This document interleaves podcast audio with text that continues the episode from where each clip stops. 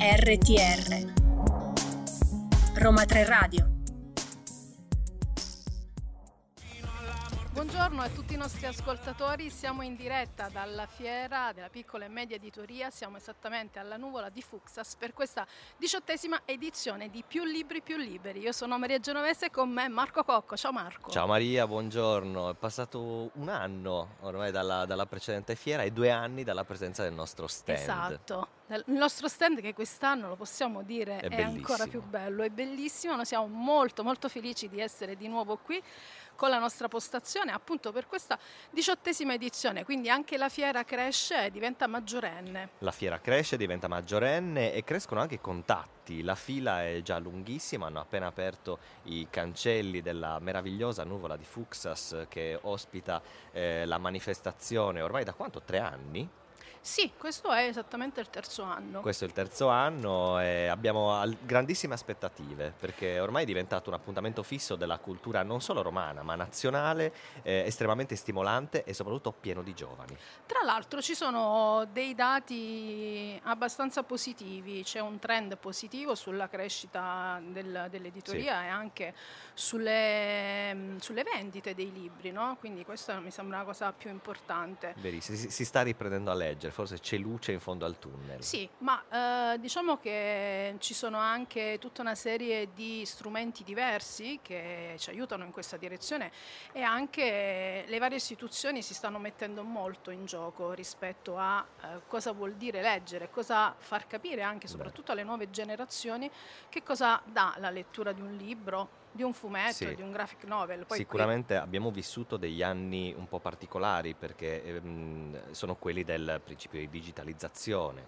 quindi so- sostanzialmente siamo passati dal principio del libro cartaceo a una diffusione di massa, possiamo dirlo, almeno negli ultimi anni, del, dei supporti digitali e questo sicuramente è um, fatto da ponte con le nuove generazioni. Come dicevi tu hai citato le graphic novel che ora sono un vero fenomeno di massa eh, che sicuramente può essere un, un bel eh, traino per, per, i giovani per avvicinarsi anche a letture probabilmente ehm, più complesse a livello di supporto, non, non, tanto a livello di contenuto, perché poi le graphic novel possono essere sofisticatissime e complessissime, eh, ma magari avvicinare le nuove generazioni anche a dinamiche. Hai toccato un punto fondamentale, tra l'altro proprio mentre venivo qui, eh, come da radiofonica sono sempre con le cuffie e ascolto radio, e sentivo proprio di un giornale importante internazionale, adesso mi sfugge il nome però, quindi questo me lo devo andare a rivedere, che sta facendo una campagna su Instagram con, eh, usando delle grafiche molto particolari proprio per avvicinare anche la lettura del quotidiano alle giovani generazioni, eh, mettendosi digitale. alla pari. Certo eh, ma alla fine è una questione di linguaggio, bisogna tradurre nel, nel linguaggio più adeguato al, all'epoca storica che si sta vivendo, alle dinamiche di fruizione e al gusto del pubblico. È inutile, è inutile eh, cercare di tergiversare o di far finta che no, no, non sia un caso, ma bisogna cercare di intercettare delle nuove generazioni che hanno dinamiche fruizionali diametralmente opposte rispetto a quelli che erano giovani magari 10, 15, 20 anni fa. No, poi tra l'altro è interessante perché all'inizio quando sono usciti gli audiolibri, adesso si parla tanto di podcast, ne parleremo anche noi attraverso la nostra postazione, si temeva per il cartaceo. In realtà sono due strumenti che convivono assolutamente alla grande. Dipende, Possono coesistere, certo. Tra l'altro. Sono anche complementari. Sono complementari e quindi questa è una cosa davvero molto interessante. Marco, io direi che possiamo intanto salutare i nostri ascoltatori e ricordare che vi mm, terremo compagnia fino a stasera con dirette quotidiane. E, e, poi fino a domenica, fino non, a domenica. non, vi libererete di noi molto facilmente, ci possono con... seguire sui nostri canali social, al di là dello streaming su radio.uniroma3.it. Ci trovate quindi anche su Facebook, su Instagram, su Instagram e su Twitter e poi siamo e su qui Spotify. Su Spotify. Ora una novità, una Spotify, grande novità. Troverete vero. tutti i nostri podcast a proposito di podcast anche su, eh, sul nostro canale Spotify, quindi Roma 3 Radio. Poi se volete siamo qui al piano forum allo stand L19, veniteci a trovare perché avremo uh, da chiacchierare con tutti quanti voi, quindi continuate a seguirci su radio.uniroma3.it.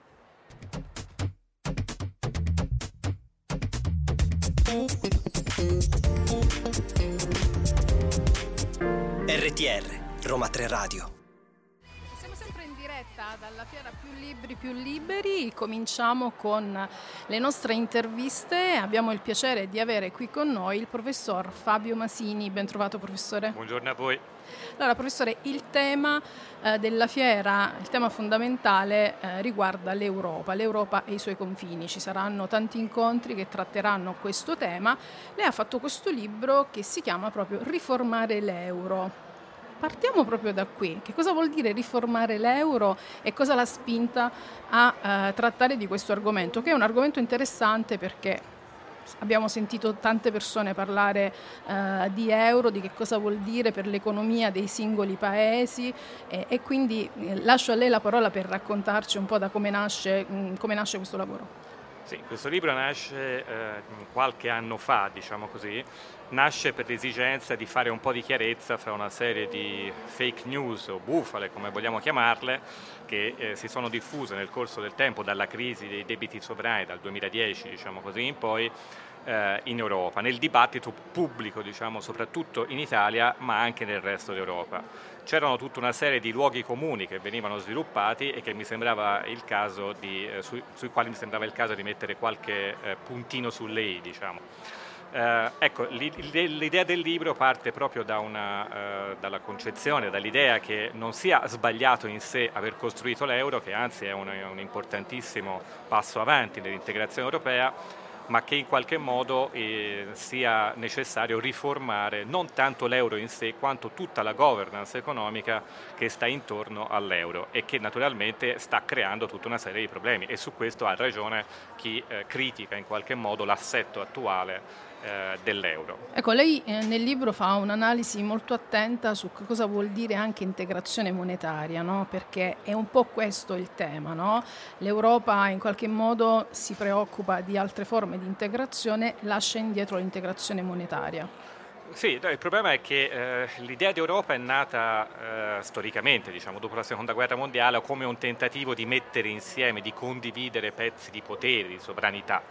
Eh, questo, questo, tentativo si è nel frattempo, nel tempo, arenato eh, e quindi si è andati avanti lungo il crinale dell'integrazione economica, quindi l'unificazione del mercato, in parte l'unificazione monetaria, naturalmente abbiamo una banca centrale europea, quindi abbiamo una politica monetaria unica, però non è eh, stato dato all'Europa tutto quel armamentario di politiche economiche che sono necessarie per gestire un'economia complessa, frammentata e anche molto diversificata come è quella appunto europea. Occorre eh, creare altri strumenti e creare anche una legittimità democratica per gestire eh, quegli strumenti che devono essere messi a disposizione di un potere in qualche modo legittimo e democratico europeo. E quali sono secondo lei le ipotesi per questi nuovi strumenti? Ma intanto quella di un bilancio, una capacità fiscale comune per l'Unione Europea perché eh, abbiamo visto, tra l'altro è parte anche del dibattito pubblico attuale, pur con tutta una serie di contraddizioni che emergono anche con fake news, ripeto, eh, ancora oggi, eh, però quello che emerge è la necessità di eh, stabilizzare l'area dell'euro quantomeno, se non tutta l'Unione Europea, di fronte a degli shock, delle crisi che dovessero arrivare dall'esterno, eh, quindi dotarla di una capacità di reagire agli shock negativi delle crisi e soprattutto quella di fornire alcuni beni pubblici che sono fondamentali per riacquisire il consenso dei cittadini. Cioè i cittadini europei ricevono i propri beni pubblici dai, dai loro stati che però sono sempre più vincolati da un insieme di norme piuttosto che avere la possibilità di essere eh, forniti appunto a livello sovranazionale occorre dare un bilancio all'Unione Europea che sia in grado di effettivamente soddisfare i bisogni dei cittadini, perché altrimenti appunto rischiamo di perdere completamente il contatto con, con gli individui, con le persone, con i cittadini appunto europei. Infatti in questo libro, ci tengo a sottolinearlo, non si parla di uscire dall'euro assolutamente, anzi è un modo anche per far capire alle persone che eh, Tucur dicono usciamo dall'euro per risolvere i problemi economici del nostro paese, poi insomma l'agenda politica di tutti i giorni ci dice che non è così anche per i paesi che, che provano a fare questa cosa. Le volevo chiedere professore quanto è difficile anche trovare nel costruire un libro come questo un linguaggio che possa essere fruibile utile ad esempio anche per i ragazzi universitari, essendo noi una radio universitaria appunto. Beh sì, questo è un problema eh, con il quale ci troviamo noi docenti, dico, eh, quotidianamente a confrontarci, perché eh, tra l'altro è anche molto cambiato il mestiere del docente universitario, il docente universitario è sempre più, eh, per fortuna devo dire, anche un, permettetemi l'iperbole, insomma un intellettuale pubblico, quindi qualcuno che mette a disposizione le proprie conoscenze, eh, molto umilmente, però le mette a disposizione di una discussione appunto più ampia. Naturalmente i, i ragazzi che, che, che, vengono a lezione quotidianamente fanno parte di questa più ampia collettività, non ci sono soltanto i ragazzi delle magistrali che sono già un po' più addentro a certi dibattiti, ma anche quelli delle triennali, quindi occorre trovare un linguaggio semplice per tradurre in un linguaggio semplice concetti che sono spesso anche piuttosto complessi.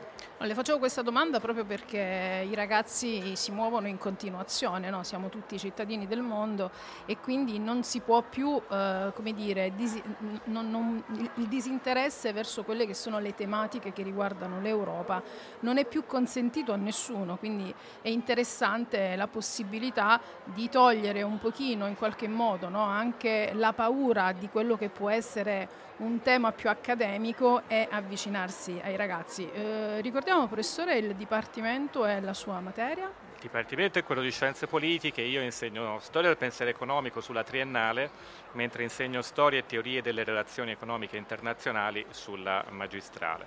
Però, ripeto, questo libro parte, è vero, dall'euro, però è un tentativo di porre il problema del, dell'integrazione europea nel quadro di un più ampio eh, eh, una più ampia problematica di eh, crescente interdipendenza internazionale pensiamo soltanto a quello che sta accadendo recentemente, dopo che è stato pubblicato questo libro, a quello che sta accadendo recentemente come sforzo di diffusione popolare dei temi sul riscaldamento globale, sul cambiamento climatico, eccetera, che sono temi in realtà, anche se solo parzialmente, già affrontati in questo libro, che pur essendo stato pubblicato l'anno scorso è stato scritto diciamo due o tre anni fa, quindi in tempi non sospetti, diciamo tra virgolette. Vuole ricordarci anche la casa editrice, professore? La casa editrice è una piccola casa editrice editrice, la Giubilei Regnani, che ha una eh, stamperia a Cesena, ma in realtà è di Roma.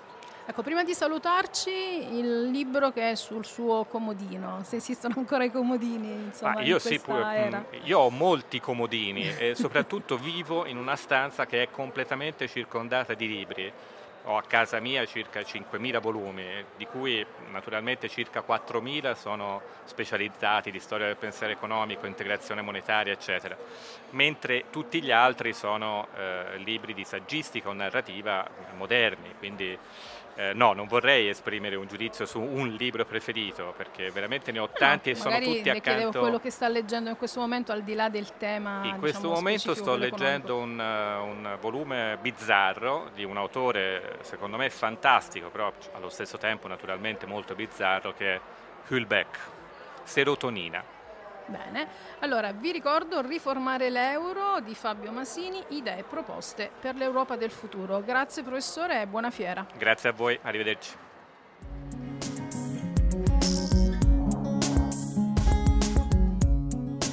RTR Roma 3 Radio Continua il nostro lavoro qui eh, alla Fiera Più Libri Più Liberi, alla Nuvola di Fuxas. Qui con me c'è eh, una delle colleghe che ruoterà in questi giorni eh, per contribuire a lavorare a questo speciale Dickens che stiamo portando avanti a partire da oggi fino all'8 dicembre. Sheriff Edemir, ciao Eccomi, cara. ciao Maria. Come stai? Che, che, tipo di esperienza ti aspetti di vivere qui? Intanto è la prima volta che vieni alla Fiera del Libro? Sì, è la prima volta, però oggi questo, diciamo, questi giorni approfitterò a girarmi tutti i stand, sai, essendo laureati in lettere ci sta che mi faccia un po' di cultura. Bene, bene. Che, che, rapporto hai tu? Sei laureata in lettere, che rapporto hai con la, con la letteratura proprio? Ah, no? sono un amante della letteratura, cioè leggo di tutto, dai saggi, la narrazione, di tutto. E poi faccio anche la laurea in magistrale in editoria e giornalismo, sai? Beh, quindi sei perfetta proprio per stare Il qui. Tra settore. l'altro ricordiamo che continua a riempirsi qui la sede appunto di questa manifestazione. Oggi ci sono tantissime scuole, sono già arrivati tanti ragazzi che sono assolutamente rapiti. Eh, eh, da, dagli stand dove ci sono i libri, no? Sì, ma è bellissimo questa iniziativa così perché proprio i giovani adesso sono meno, dire, meno motivati a leggere con queste bellissime iniziative che poi non è il primo, ci sono da questa settimana tantissimi eventi sulle, sulla lettura, sui libri. No, tra l'altro dobbiamo dire che proprio un certo tipo di letteratura che eh, ha come target i ragazzi più giovani è eh, diciamo in crescita anche da un punto di vista economico, cioè mantiene alte proprio le percentuali di vendita in maniera Vero. consistente. Assolutamente. Qual è il, li- il, primo libro che ti ricordi di aver letto, Sherifa? Il mio primo le- libro, perché sai, sono, non sono italiana, il primo mio libro che ho letto che mi interessava, Il, il piccolo principe. Beh, bello, Il Piccolo Principe è un bellissimo libro sì. come primo libro. Ecco. E invece cosa stai leggendo adesso? Allora, sto leggendo un po' di tutto, cioè adesso sto leggendo un saggio sulla storia dei partiti italiani. Beh, insomma, è impegnativo, devo Molto. dire. Noi vi ricordiamo che ci sono tantissimi incontri oggi molto interessanti. Eh, al caffè letterario si sta svolgendo proprio adesso gli anni 20, Vivere e pensare il futuro, dove ci sono Nicola Zingaretti, Paolo Di Paolo e Cinzia Leone ed è un evento a cura della Regione Lazio. Poi eh, molto atteso anche l'incontro delle 14 Sala La Nuvola con Danzica Città Libera eh, dall'odio a cura di più libri, più libri in collaborazione con l'Espresso. Quindi continuate a seguirci su radio.uniroma3.it perché noi siamo qui per raccontarvi questi cinque giorni all'interno della nuvola di Fuxas.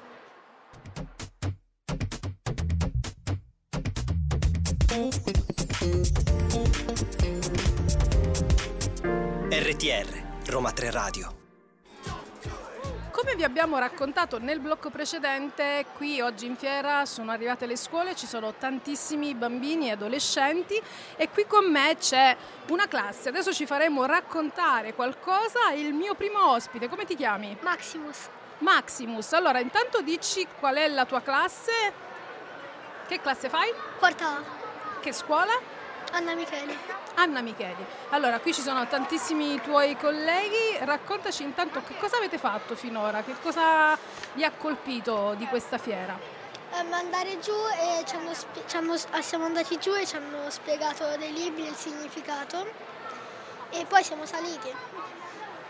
E, e di questo significato che vi hanno spiegato cosa ti ricordi? Cosa ti ha colpito? Che ci hanno, eh, mi ha colpito questo libro che um, c'è, in poche parole si chiama Il mare, che tipo in ogni, pagina, in ogni pagina blu c'erano, tipo, ti dicevano come fare cose di carta. Bene, bene. Tu leggi di solito? Sì. Leggi che tipo di, di letture fai? Um, Più fumetti? Sei sui fumetti o leggi Sì, sui anche? fumetti. Qual è quello che stai leggendo in questo momento? Eh, appena, eh, mi sto facendo prestare da un mio amico ehm, un fumetto di barzellette. Un fumetto di barzellette, benissimo Maximus, grazie mille. Io adesso vorrei parlare invece con una tua collega. Chi si avvicina al microfono? Io. Vieni, vieni. Avvicinati, avvicinati. Passatevi le cuffie, passatevi le cuffie. Ciao, come ti chiami? Nicole. Nicole, Maximus e Nicole, insomma avete dei, dei, nomi belli proprio. Nicole, tu cosa ci vuoi raccontare rispetto a... Intanto è la prima volta che vieni in fiera? Uh, sì. Cioè, altre volte ci sono andata, ma in questo posto è la prima volta. Questo posto è la prima volta. Cosa ti aspetti da questa giornata? Voi sarete qui tutto il giorno, immagino. Cosa ti piacerebbe portarti a casa? Che, insomma, cosa ti aspetti? Ecco. Um, un libro che mi interessa molto. Hai già un'idea? Mm, ancora no. Ancora no, quindi sei qui, insomma, girerai un pochino con eh, gli altri tuoi amici per, per trovare il tuo libro da portare via? Sì. Bene ragazzi, io vi chiederei intanto di ehm, spostarvi un pochino dal tavolo, di non appoggiarvi e volevo fare qualche battuta con uh, la professoressa. Prego professoressa se si avvicina al nostro microfono. Prego, prego, perché qua parlano sempre i bambini, poi gli adulti, si, si accomodi, si metta pure le cuffie. Ok. Allora, professoressa, raccontiamo, anzi maestra, dicono i bambini, hanno sì, ragione. assolutamente sì. Presentiamo la vostra scuola. Allora, la nostra eh, scuola è l'Istituto Paritario Cattolico Anna Micheli, che si trova a Monteverde Nuovo eh, quartiere a due passi da Villa Panfili. E Ecco, che cosa eh, dite voi ai bambini prima di portarli in fiera? Che cosa eh, raccontate per eh, diciamo, creare anche un po' un percorso didattico in qualche modo rispetto alla visita che poi avviene qui? Eh sì, in realtà è un percorso didattico che noi prepariamo già nei primi mesi eh, di, di, settembre, di ottobre, dove diamo modo eh, di far capire ai ragazzi attraverso la lettura quanto sia necessaria e importante per eh, eh, ampliare tutto ciò che riguarda la cultura e, e, non solo. E quello che a noi ha colpito molto, tra l'altro, che il libro ci rende liberi, è proprio attraverso questo percorso che abbiamo fatto in classe di renderci liberi per poter eh, eh, parlare di tutto ciò che riguarda la nostra libertà di opinione e che facciamo attraverso anche l'educazione. Ma questo civica. è interessante, infatti si chiama proprio più libri, più liberi ed è bello che abbiate raccontato ai bambini il significato eh, sì, sì, sì, di, l'importanza. dell'importanza anche di quanto la lettura ci renda liberi. Io vi ringrazio molto bambini, grazie. grazie mille, passate poi nel pomeriggio, andate a farvi un giro in fiera e poi magari passate a ritrovarci in un altro momento. Benissimo, grazie, grazie mille. a voi, arrivederci.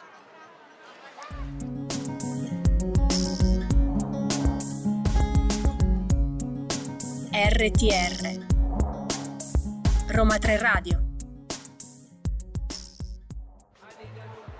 dopo aver parlato con alcuni dei bambini qui in fiera, cominciamo anche a parlare degli editori. Io ho il piacere di avere qui con me Michela Dentamaro della Rina Edizioni, la più giovane casa editrice del Lazio. Già questo mi sembra una bella presentazione.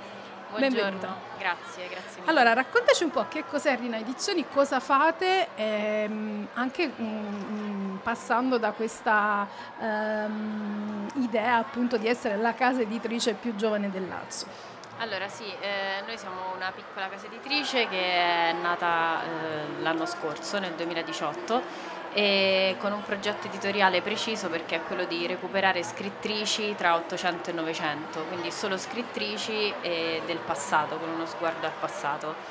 E per adesso abbiamo 5 titoli di sole scrittrici italiane, ma dal prossimo anno diciamo, abbiamo intenzione di aprire una collana parallela che è appunto quella di scrittrici anche straniere, sempre con un recupero al passato.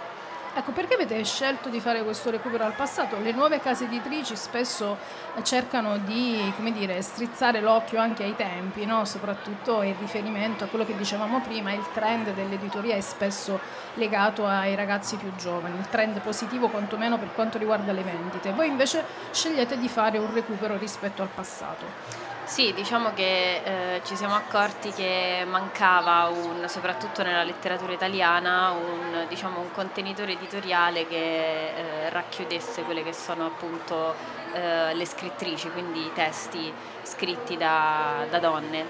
E, e, quindi abbiamo pensato proprio di eh, diciamo, um, entrare in questo mercato editoriale con questo progetto molto specifico eh, che appunto trattasse solo di questo. E I testi sono ovviamente diciamo, ehm, di vario genere, quindi in realtà eh, adesso proprio in fiera abbiamo portato un libro appena uscito che è una fiaba per bambini di Matilde Serao, quindi diciamo cerchiamo di eh, poi aprirci un po' a tutti i generi, però appunto eh, riproponendo quelli che poi sono stati i testi delle scrittrici che purtroppo noi non conosciamo moltissimo. Ecco, quanto è complicato mm, per una casa editrice giovane stare sul mercato e quanto è importante anche la vostra presenza qui?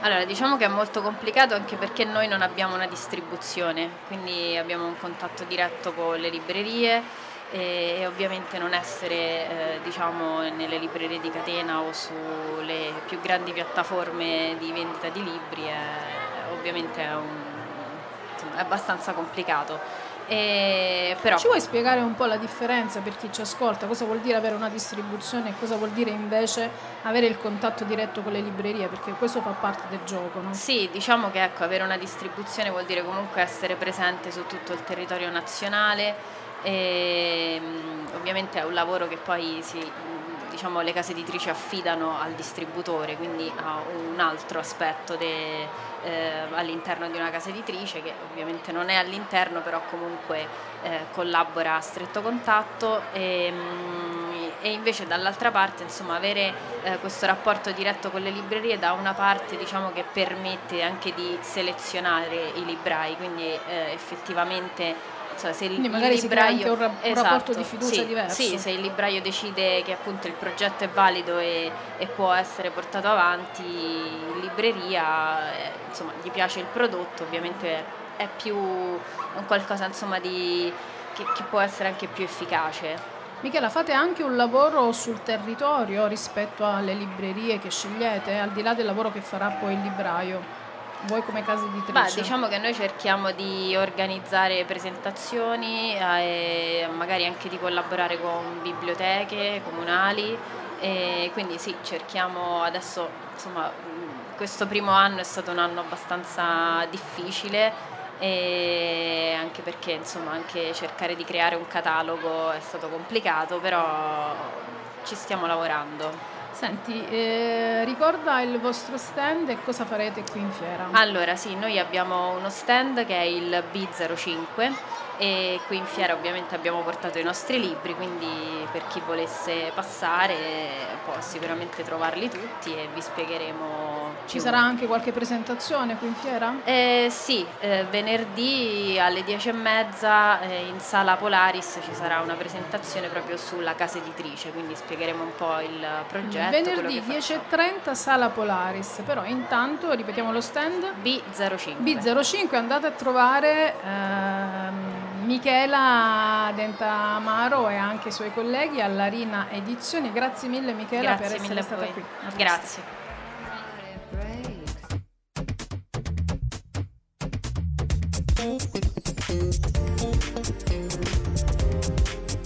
RTR Roma 3 Radio in diretta da radio.uniroma3.it siamo sempre qui alla Fiera del Libro, io sono ancora una volta con Marco Cocco. Marco, raccontiamo anche un po' di numeri, perché appunto come dicevamo questo è il terzo anno che la fiera sta qui alla nuvola, sì. sono aumentati gli espositori, sono aumentati gli editori e quindi si va in crescita. Si va in crescita, pensate che quest'anno ci sono oltre 520 espositori provenienti da tutto il paese. Trovate veramente, basta girare per i corridoi della fiera e si vede lo stand della Puglia, lo stand del Veneto, lo stand della Basilicata, tantissime regioni, quindi c'è una presenza eh, extra romana eh, molto molto forte e questo ci dà il peso di quanto questa mh, sia una realtà eh, di caratura eh, nazionale molto molto importante per un settore, sai, molte volte ovviamente si pensa agli editori maggiori, si pensa alle, alle case editrici eh, di maggior rilievo mediatico, invece c'è un mondo vastissimo, ricchissimo, molto molto interessante e necessario per l'evoluzione e lo sviluppo della cultura italiana che si basa sulla piccola e media, e media editoria, quindi tantissimi come, espositori. Infatti come raccontavamo prima a proposito dell'Arena Edizioni a noi piace raccontare qui in radio anche quelli che sono tutti gli sforzi delle piccole case editrici per stare sul mercato. Certo. Che poi la casa editrice piccola a volte trova il suo pubblico, no? quindi crea questo rapporto diretto sul territorio e quindi riesce anche a stare sul mercato proprio per un lavoro molto eh, stretto, diciamo, proprio con, con, quello che è il, il territorio. Ehm, ma, anche con, ma, anche con, l'utente, cioè con l'utente. riesci veramente a pesare qual è il gusto del pubblico, il gusto della tua comunità, andare a lavorare non solo su novità magari un pochino più sconosciute, ma anche sui grandi classici. Una, delle, una delle particolarità di questa fiera è che girando per i vari stand si possono trovare delle edizioni bellissime eh, di, di, classici intramontabili, quindi avete l'opportunità di confrontarvi con testi eh, storici, con testi che fanno parte eh, del nostro patrimonio culturale, magari rieditati in forme diverse, tradotti in modo diverso o con, con una, con una rilettura anche certo. diversa, insomma, un adattamento che va incontro anche a come cambia il linguaggio, anche da un punto di vista grafico, delle copertine. Poi come facciamo ogni anno, seguiteci sui nostri social per avere una carrellata anche di colori e di immagini, ma una manifestazione come questa, caro Marco, eh, mette insieme eh, tante istituzioni. Tante istituzioni, no? tanti Perché partner, certo. Noi questa è una manifestazione sostenuta dal Centro per il Libro e la Lettura, dal Ministero per i Beni e le Attività Culturali e per il Turismo, ovviamente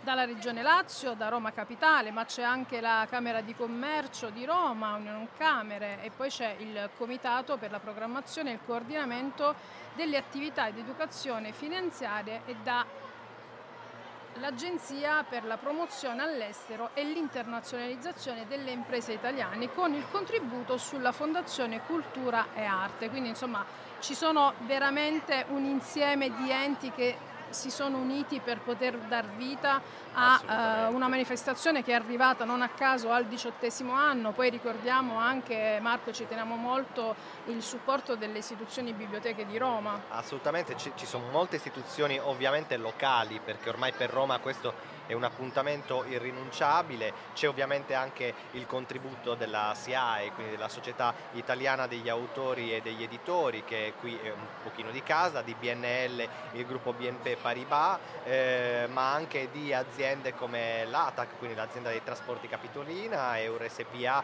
eh, e poi Roman Convention eh, Group che è un po' il padrone di casa qui. Assolutamente, tra l'altro ricordiamo c'è anche eh, una media partnership con la RAI, questo insomma... Eh, gli amici della RAI, gli amici della RAI che salutiamo, al caffè letterario nei prossimi giorni ci saranno degli speciali, ma voglio anche ricordarvi che la manifestazione presieduta da Anna Maria Malato, che abbiamo avuto il piacere di avere già ospite in radio da noi, è diretta da Fabio Del Giudice ed il programma culturale è pensato e curato da Silvia Barbagallo che approfitto insomma, per ringraziare per, per, la disponibilità che ha avuto sempre nei nostri confronti in questi Ora, tre anni. Ricordiamolo, siamo l'unica radio universitaria presente alla manifestazione e una tra le pochissime radio in generale anche su, uh, di, di, di, natura e caratura nazionale presenti oltre a Radio Capital, eh, Radio Radicale e Radio Rai. Possiamo dire che questa è una cosa molto positiva e bella per noi, in fondo Roma 3 Radio esiste da solo 5 anni, no? Sì. E quindi insomma questo è il terzo anno che siamo alla Fiera del Libro, questo vuol dire questo che... Questo è il momento commozione abbiamo... Maria. No, non è un momento commozione, però è per dire insomma è una bella soddisfazione perché ogni tanto uno pensa che dietro a una radio insomma, ci sia una voce, un microfono che si apre, invece in realtà da noi abbiamo un, un, un intero mondo di ragazzi che costruiscono giorno per giorno un palinsesto Giusto. e cercano di professionalizzarsi perché la nostra radio è un universo che ci porta alla professionalizzazione. No, e poi devo dire che c'è un, un altro aspetto al quale, al quale, tengo molto e che soprattutto dà un senso alla nostra presenza qui. Eh, la radio è una fonte di narrazione, noi siamo dei narratori, raccontiamo storie. Eh, questo è il posto migliore per venire a raccontare la nostra storia di che cos'è questo, questo grandissimo e importante evento. E mentre raccontiamo la nostra storia, racconteremo in questi cinque giorni anche la storia e le storie delle persone che saranno qui a più libri più liberi.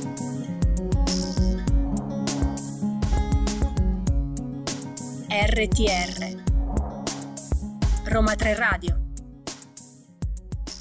più libri più liberi 2019 Roma 3 Radio qui dalla nuvola di Fuxas continua la nostra diretta.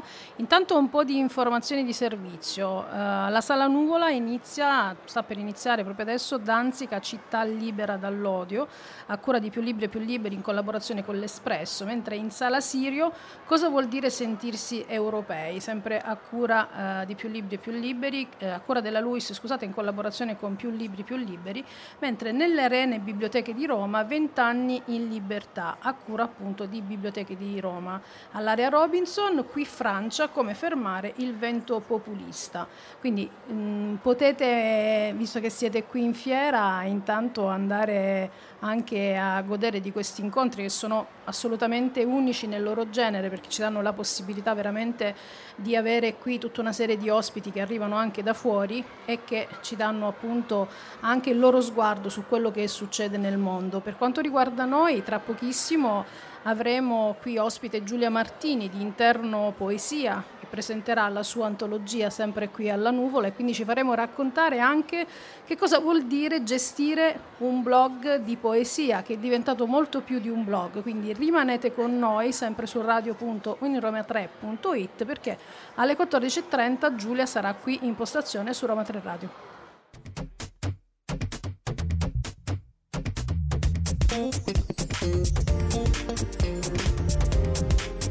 RTR, Roma 3 Radio. Sempre in diretta qui da Roma 3 Radio, dalla nuvola di Fuxas per Più Libri Più Liberi 2019. Eh, come sapete qui ci sono tanti linguaggi, uno di questi è sicuramente la poesia e qui con me eh, c'è proprio Giulia Martini e con lei parliamo di un'antologia che ha a che fare con la, con la poesia. Tra l'altro tu fai parte di un collettivo, lo possiamo chiamare così, che è Interno Poesia. Ecco, collettivo è molto carino, è una casa editrice, è una casa editrice eh, di, di, poesia, specializzata in poesia, appunto per cui ho curato questo volume che presenteremo tra un'oretta nella sala Giove, che è appunto poeti italiani nati negli anni 80 e 90 ed è, diciamo, a me piace chiamarlo un percorso di ricerca, è un percorso di ricerca sulle varie forme della, della poesia italiana contemporanea. Non è un'antologia canonizzante, lo dico subito, mi piace pensarlo come uno strumento utile a chi vuole un po' capirci qualcosa no? in, questa, in, questa, in, questa, in, questa, situazione fatta anche di, di presidi. C'è anche una scelta particolare ovviamente, entriamo un po' più nel merito, sì. no? Poeti italiani nati negli anni 80 e 90. Direi che insomma qui c'è un pubblico che può essere anche molto interessato a, a, a, agli anni 80 e agli anni 90. Sì, allora per me ecco un'altra, un'altra definizione che userei per questa antologia è quella di relazionale cioè eh, per me, che appunto mi occupo, mi occupo di poesia, era importante a un certo punto anche trovare i miei compagni di strada, anche perché... Ehm, diciamo che chi scrive, chi in qualche modo afferisce al gesto artistico eh, di per sé eh, è un'isola, no? quando facciamo un gesto artistico siamo sempre in qualche modo eh, soli nostro, con il nostro io, però è importante a un certo punto uscire da questa situazione di solitudine e trovare dei compagni di viaggio, trovare chi fa il viaggio insieme a te. E questo è il grande senso di questa operazione, cioè rendere conto di, di, di, un percorso fatto insieme, poi insomma naturalmente fatto insieme per strade diverse, però con un grande senso di condivisione di quello, che, di quello che vuol dire scrivere poesie. Ecco Giulia, cosa vuol dire per te scrivere poesia? Ricordiamo tra l'altro che la poesia negli ultimi anni ehm, sta avendo in qualche modo la giusta mh, lente di ingrandimento, no? perché ogni tanto viene considerata rispetto alla letteratura come materia di serie B. Invece negli ultimi anni c'è stata un'evoluzione da questo punto di vista. Tu da quanto tempo sì. ti occupi di poesia? Allora, io ho pubblicato la mia raccolta Coppie Minime a giugno del 2018, ma molto brutalmente sono una di quelle persone che dicono che scrivono poesia da, da sempre, poi naturalmente con, con, esiti diversi. Però questa domanda che mi hai fatto, no? eh, cosa, cosa, cosa vuol dire scrivere poesia? Per me è molto importante perché la poesia ha a che fare con il linguaggio e i nostri sentimenti hanno a che fare con il linguaggio eh, nella misura in cui noi riusciamo a pensare e, e a provare sentimenti, a esprimerci soltanto nei termini del nostro linguaggio. No? Non, il pensiero non esonera mai dal linguaggio, quindi lavorare sul linguaggio eh, in un modo eh, sperimentale, in un, modo, in un modo vivo come la poesia ti permette di fare, significa anche eh, lavorare sui modi in cui proviamo i sentimenti, no? Ah, io aggiung- aggiungo rispetto a quello che stai dicendo che significa anche educare sì. a un certo modo di parlare, quindi educare al linguaggio significa poi dare la possibilità di costruire un pensiero di un certo tipo, no? Sì. E da questo punto di vista è importante il lavoro che fate come casa editrice, poi domani avremo modo di approfondire tutto il lavoro che fa interno poesia. Uh, Giulia, io direi che adesso andiamo un po' in musica e poi magari ci, ci leggi un po' qualcosa rispetto a, a quello che, che ci ha portato in questa antologia. Molto volentieri, grazie.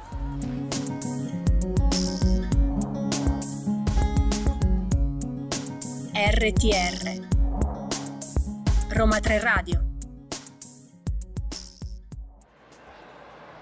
Guido, io vorrei che tu e Lapo ed io e Kennedy e Roland e Winston C e la mia santa mamma che sta lì in cucina a straguardare la tv. Guido, io vorrei che Lapo e io e tu e Tutankhamon e Marilyn Monroe ed Edgar Allan e il giovane eroe di quando ero bambina Harry P e PPP e Giovanni P che sa perché tanto di stelle arde e cade, Santo L, Super Santo Gesù C, che se ne sta nell'orto degli ulivi, ma anche lei e soprattutto lei, io vorrei che fossimo ancora vivi Ecco, questa era una poesia di Giulia Martini che è qui con me, tratto da Coppie Minime, il tuo libro. Io adesso non ti spiegherò mai di spiegare la poesia, non ti chiederò mai di spiegarci la poesia, però posso chiederti che cosa stavi facendo nella tua vita quando hai scritto questa poesia? Magari anche qual era la playlist tua di quel momento, beh, visto che siamo in una radio. Beh, naturalmente appunto eh, la mia playlist è sempre stata Dante eh, non, so, non, so, se vale come risposta. Certo che vale, a voglia. Eh, perché appunto questo è un sonetto che è ripreso da un sonetto di, di, di Dante, no? Guido io vorrei che tu e la Dio, è un sonetto di, di Dante che continua con fossimo presi per incantamento e quello che Dante dice in quel testo fa riferimento a una sorta di, di propulsione vitale, di, di, eh, impulso no? vitale, di invito alla vita, perché dice dai Guido prendiamo le nostre ragazze, prendiamo la barca, andiamoci a fare un giro al lago e parliamo d'amore, mentre invece il mio testo, che pure riprende la forma, quella del sonetto, e, e cita perfettamente il primo verso, è l'esatto opposto, perché è una nostalgia della vita, no? io vorrei che fossimo ancora vivi, quindi si dà per scontato che il personaggio che parla abbia in comune con tutti i personaggi che ha citato prima il fatto di non esserlo più. Che cosa ha a che fare esattamente la poesia con l'amore? Mi hai dato un assist che non potevo non cogliere. Ma queste sono domande che non si possono fare così a bruciapelo. Comunque ti rispondo in questo modo. La mia professoressa all'università diceva che alla fine gira che ti rigira e in poesia non si può parlare che di due cose, l'amore e la morte e a volte la natura. Ecco, cioè alla fine penso veramente che eh, siano mh, quello che noi possiamo, andiamo a scrivere siano tutte declinazioni di questi macrotemi. Per esempio mi, mi viene in mente per quanto riguarda la morte, quando parliamo di oblio, quando facciamo certa poesia che ad alcuni piace chiamare civile, eh, insomma, oppure insomma, penso che queste due macro categorie eh, contengano semanticamente tutti i nostri discorsi poetici. Bene Giulia, io ti ringrazio molto per essere stata Grazie qui, vienici a, a, trovare in radio quando vuoi, così facciamo un reading poetico. Molto volentieri. E, e, voglio che tu ricordi un po' ai nostri ascoltatori, anche a quelli che ci stanno ascoltando qui in fiera, la vostra, la, la, la vostra presentazione. Alle 15.30, quindi esattamente tra 45 minuti, in Sala Giove presenterò poeti italiani nati negli anni 80 e 90 e insomma se ascoltate spero di vederci tra pochissimo. Ok, grazie mille Giulia, presto. Grazie a voi.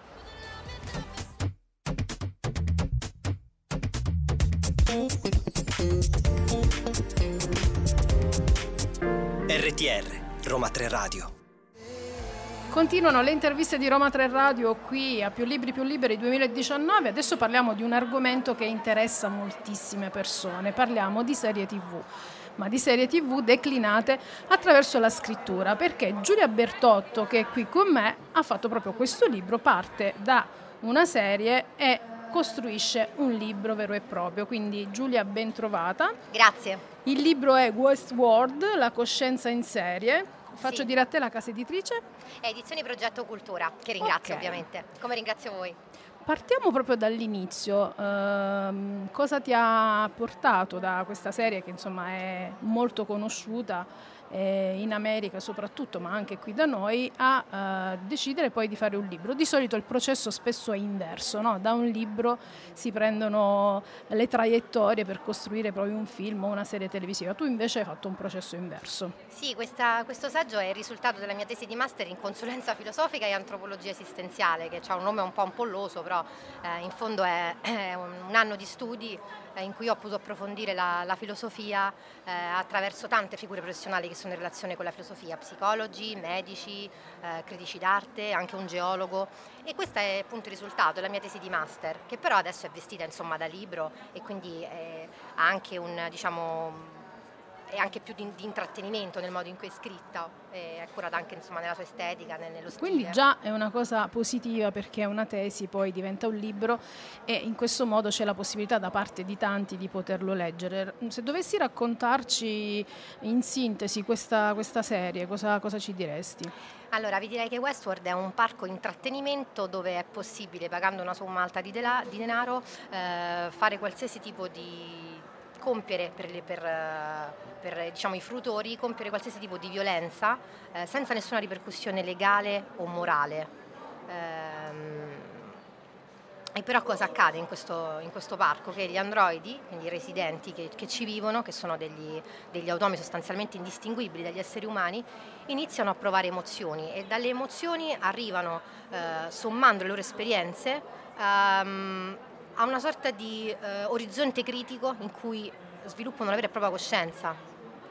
È un argomento sicuramente eh, contemporaneo, modernissimo, l'intelligenza artificiale e le, suoi, i le, sue, mh, mm, le sue conseguenze, che ancora non conosciamo. E tu che tipo di analisi hai fatto facendo questa tesi che poi adesso è diventata un libro? Ma dunque, diciamo che io dico sempre che lo scopo del saggio non è tanto quello di avvertire sui pericoli del cosiddetto transumanesimo, l'epoca in cui siamo, secondo alcuni noi siamo, ehm, nel senso che secondo me sono cambiati i nostri mezzi, eh, le nostre tecnologie, ma mi spaventa di più il fatto che non siamo mai cambiati, cioè Westworld potrebbe essere anche ehm, il mondo descritto dal filosofo Hobbes, eh, quindi secoli fa, eh, nel senso che eh, non è... Mh, mm, non è cambiato il nostro modo di essere eh, violenti, come diceva Dostoevsky, memoria dal sottosuolo, siamo rimasti quel, quell'essere eh, bipede ingrato eh, non siamo cambiati molto, quindi non, non, non, è, non, è, un avvertimento, cioè non è attenzione alle tecnologie, no, non è questo.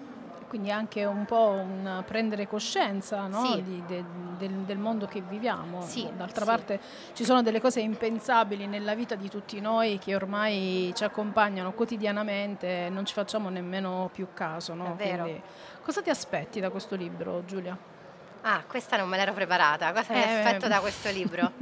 um, non ti eri preparata nemmeno essere... le altre, in realtà no, lo possiamo no, dire, perché non, no, non sapevi esatto. nulla. Eh, che sia di ispirazione almeno mm, magari per qualcuno, per qualcuno che studia, per qualcuno magari che sta decidendo di studiare filosofia.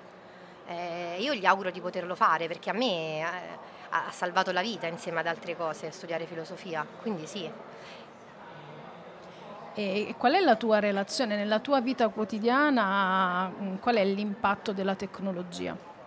Eh, non, sono, non, sono, molto tecnologica, ho dovuto imparare ultimamente, eh, come per tutti noi, perché poi ci lavoro anche, quindi necessariamente ho dovuto imparare, però non sono, non sono un'appassionata.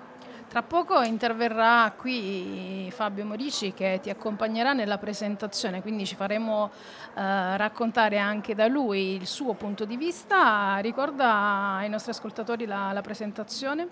Eh, sarà alle ore 18.30 nella sala Venere. Ok, grazie Giulia. Intanto grazie noi andiamo in musica e poi ci ritroviamo qui con Fabio Morici.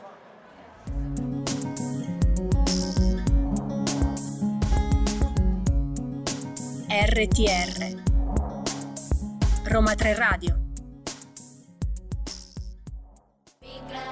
E come annunciato qui con me c'è Fabio Morici che pre- mm, presenterà il libro insieme a Giulia Bertotto. Allora Fabio, eh, raccontaci tu come presenterai questo libro, raccontaci che cos'è il libro di Giulia. Lei ce l'ha raccontato ma vogliamo un occhio esterno.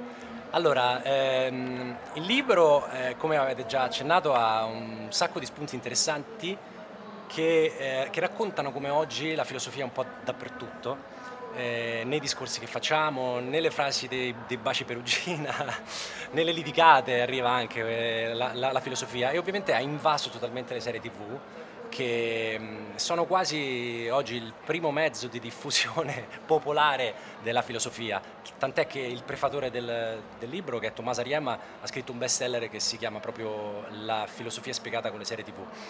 E, mm, quindi io sono un appassionato di serie, sia come spettatore, sia perché sono uno sceneggiatore tra le altre cose, e quindi lo faccio, le scrivo anche insomma, per mestiere. E quello che cercheremo di fare oggi è quindi far capire quello che c'è eh, dentro a questa serie. Quindi non, eh, non sarà un incontro, diciamo, per i fanatici della serie, ma che sicuramente invece sar- saranno contenti poi di sentire quello che abbiamo da dire, soprattutto quello che ha da dire Giulia, ma sarà un incontro proprio per chi vuole cercare di capire come si può analizzare oggi un qualsiasi testo, una serie, un film, una cosa e scoprire quante cose dice in realtà oltre alla storia in sé. E... Ecco, quindi mi fai venire in mente un'altra cosa. Secondo te eh, un lavoro come questo serve ai ragazzi che si approcciano a una serie a farsi anche delle domande su quello che c'è dietro, in questo caso la filosofia? Cioè, può essere anche un discorso quasi didattico, passami il termine. Assolutamente sì, può essere un discorso didattico perché noi oggi abbiamo bisogno il più possibile di eh, strumenti per raggiungere soprattutto anche i giovani e siamo in un momento non facile, se avete visto gli, gli, le ultime statistiche dati qui in Italia per quanto riguarda eh, il, il, livello di istruzione, sì. le capacità scolastiche, la, la, lettura, il livello di lettura dei, dei, dei, nostri alunni e di tutti quanti in generale. eh, però quindi quello, c'è assolutamente bisogno quindi di arrivare ai, ai più giovani con dei nuovi mezzi, con delle cose che più leggere, diciamole, più pop, ecco questo poi è il termine giusto de, de, della filosofia pop. E, ehm, e secondo me questo delle serie tv e dei libri e di tutto il vissuto che si crea poi intorno a un prodotto televisivo sono uno strumento forte perché oggi con le piattaforme Netflix, Amazon eccetera c'è veramente una stagione d'oro, una nuova stagione veramente d'oro della serialità televisiva. C'è il pericolo secondo te, così insomma, giusto per uscire Senti, scusami, ti sento molto poco, dovuto, perché in cuffia non ci sei e allora eh, la devo togliere per, no, per guarda, basta, basta, rimettere la cuffia eh no, in perché non, senso. No, perché devi, non ti sento proprio... Devi... Ok, prova adesso. No, non c'è l'audio, cioè no, non, c'è, c'è non entra audio allora. Comunque beh, non fa un niente. attimo alla regia. Ah, perché se la metto le, in verticale? Sì, le, ah. le, cuffie le devi ah, mettere un po' così. in verticale. Ecco, adesso vi facciamo Ah, capire. fantastico. Come mai? Come fanno? Perché funzionano solo in senso? funzionano così, però poi magari questo Bellissima lo, questa cosa, lo, ne parleremo lo, dopo, ok. ne parliamo in un altro momento magari. Eh, dicevo Fabio, da questo punto di vista c'è anche il rischio che si, si possa perdere l'aspetto accademico di una materia come quella de, come, come può essere la materia filosofica? Allora, questa è una domanda che, che, andrebbe rivolta a chi proprio insegna nelle, nelle, scuole, nel senso che forse anche i docenti ovviamente si devono munire di nuovi strumenti di comunicazione, eh, anche per riprenderli un po' questi ragazzi, che adesso viviamo anche in una stagione di allontanamento tra eh, gli studenti e i loro insegnanti. Eh, la generazione mia... Ehm, che, che non è di tanti anni fa, insomma non sono vecchio, Vabbè, però avevamo un grande rispetto dei nostri insegnanti, adesso invece vediamo nella cronaca dei continui litigi tra, tra genitori e insegnanti stessi. Quindi secondo me eh, il compito poi dell'insegnante è proprio quello di, di non far perdere il valore accademico pur raccontandolo in una maniera più pop. E forse non lo so, eh, sono anche gli insegnanti stessi che dovrebbero leggersi quindi libri come questo di Giulia, perché hanno, avrebbero in mano diciamo, degli strumenti nuovi. Questo, il tema del pop che entra un po' in tutte le materie è un, un, argomento di cui si discute molto, se ne discuterà qui anche all'interno della fiera. Intanto grazie mille e in bocca al lupo per la presentazione. Grazie, grazie a voi.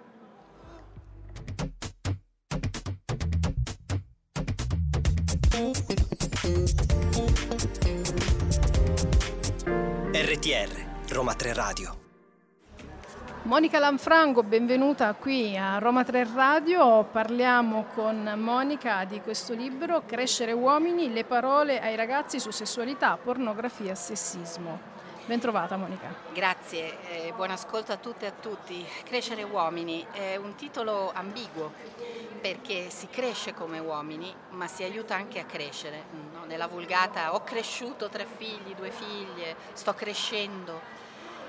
Ecco, eh, nel titolo c'è molto di questo lavoro, un lavoro che è iniziato in realtà come corollario di un testo precedente in cui 300 uomini adulti avevano risposto a sei eh, domande sulla sessualità.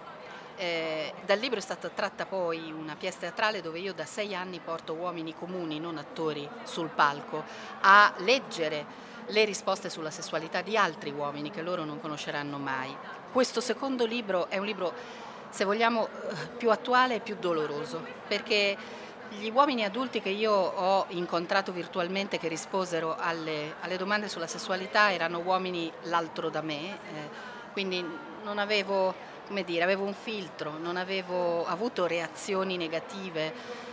Questi sono ragazzi, 1500, di 5 scuole, dai 16 ai 19 eh, anni. Cioè un, sono... un campione insomma, alto e sono un po' miei figli, per cui questo libro mi ha fatto ammalare, la, il materiale di questo testo mi ha fatto ammalare di una malattia particolare che è il fuoco di Sant'Antonio, quindi la malattia della rabbia, la malattia della, eh, se volete anche dello sgomento. Eh, la notizia che emerge da questo libro, la più importante, la principale, ce ne sono molte, però la più importante e significativa è che non uno di questi ragazzi dice no, mm, io non ho imparato da YouPorn. Tutti, indistintamente, parlano di YouPorn, quindi della pornografia in internet, che oggi non è come quella degli anni 70 pre-internet, che appare romantica a confronto di questa.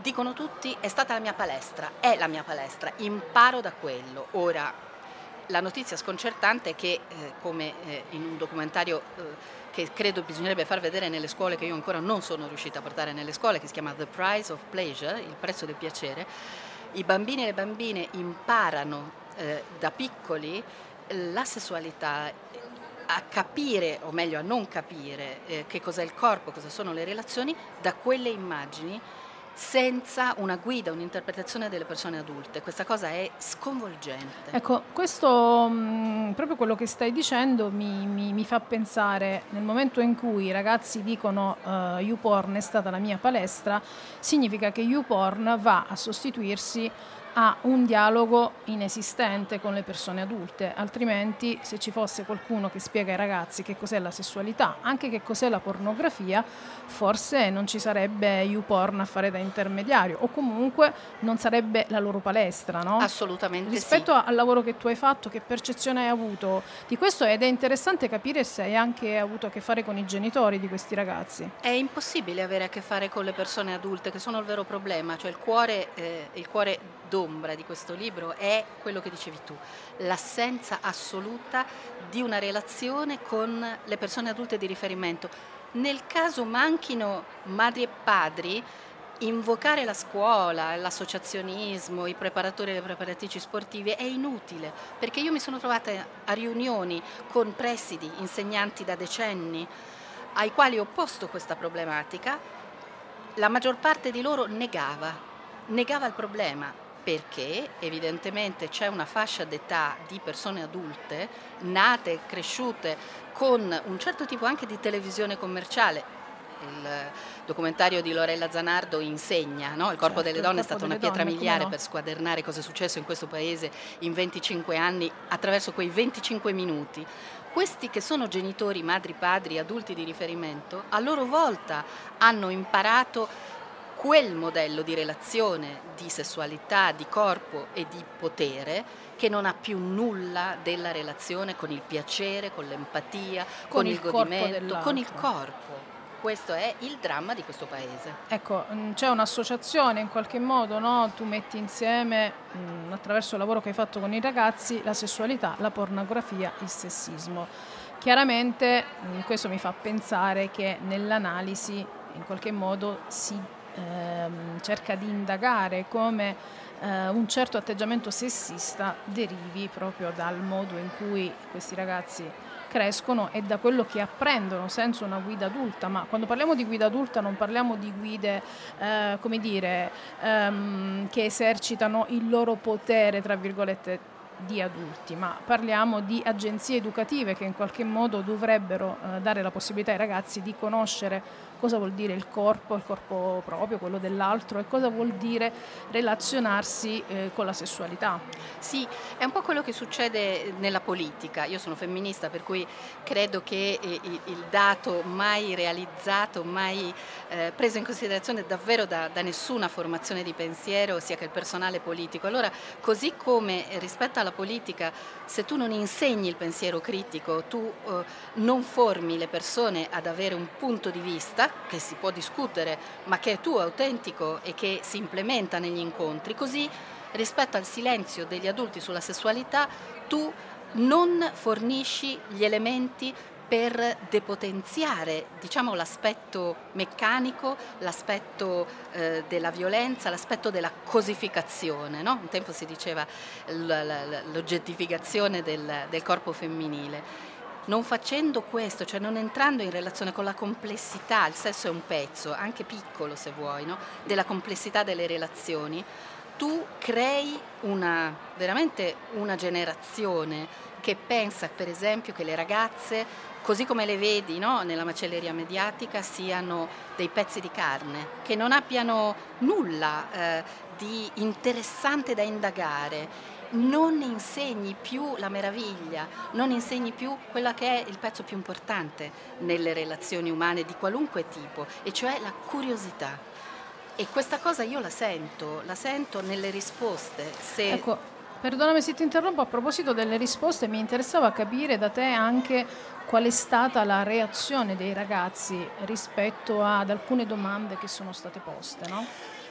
Dunque, io ne ho visti pochi perché il questionario era anonimo e somministrato senza la mia presenza, ma nello spettacolo simile a quello con gli adulti, che poi è germogliato da, da, da, Crescere Uomini, che si chiama di nuovo Manutenzioni Uomini a nudo Young, come quello degli adulti senza lo Young, ehm, io ho verificato in realtà la necessità passando magari attraverso le provocazioni che possono fare i ragazzi al netto, lo capisco, no? questa adulta che tu non conosci, ma anche in generale una forma che ti aiuta a crescere di contrapposizione con il mondo adulto, la loro necessità di avere parole e trovare le parole. C'è un bellissimo libro di Marie Cardinal, Le parole per dirlo. Ecco, questa generazione, anzi queste due generazioni di giovani, che sono nate e cresciute anche all'ombra di genitori che si erano formati a loro volta nella tv commerciale, che oggi in solitudine si formano sulla rete, ha fame di parole. Quando tu riesci a entrare, ha fame di parole da ascoltare e ha fame di parole da dire non c'è un alfabeto, non c'è un linguaggio per raccontare della Forse sessualità. Posso dire che questi ragazzi mh, mm, hanno anche fame di domande, perché in genere una domanda ti porta a una riflessione, se nessuno te la pone mai, forse quella riflessione nemmeno sei portato a farla, no? quindi è interessante, mi, mh, mm, ti chiedevo questo proprio perché sono molto curiosa, perché vedo sempre, avendo a che fare con dei ragazzi giovani, anch'io, che eh, la loro reazione è, è, è singolare nel momento in cui sentono proprio che gli stai riconoscendo importanza, ma stai riconoscendo importanza al loro pensiero. Quindi questo mi sembra una cosa, eh, come dire, non da poco conto. Io ti ringrazio molto Monica, vorrei che tu ci ricordassi la presentazione del libro e non ho detto prima la casa editrice è Ericsson. Ci vediamo per chi ci sarà alle 5 alla Sala Vega qui alla Nuvola. Grazie, Crescere Uomini, Monica Lanfranco.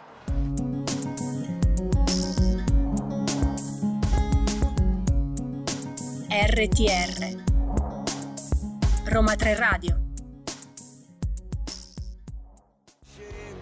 Continuiamo a parlare di adolescenti perché qui con noi c'è Fernando Muraca per presentare questo libro che si chiama Liberamente Veronica, i miei 30 giorni senza social. La casa editrice è Città Nuova. Ben trovato Fernando. Grazie, buonasera a tutti. Allora, Liberamente Veronica, entriamo nel merito di questo libro da, da, da come nasce perché tu racconti l'esperimento di questi adolescenti che per 30 giorni decidono di non uh, utilizzare i social. Ora, decidono, l'ho forzata un po', non è proprio una decisione che prendono loro. Raccontiamo un po' meglio come nasce questo lavoro.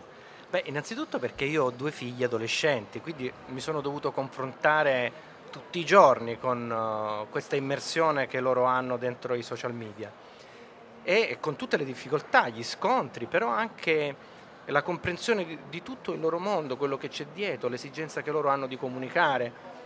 Io sono un regista, quindi avevo anche delle basi culturali, cioè li conoscevo questi mezzi e a un certo punto mi sono reso conto che i loro amici invece sprofondavano dentro i media e i genitori, non avendo gli stessi strumenti che io, facevano fatica ad aiutarli.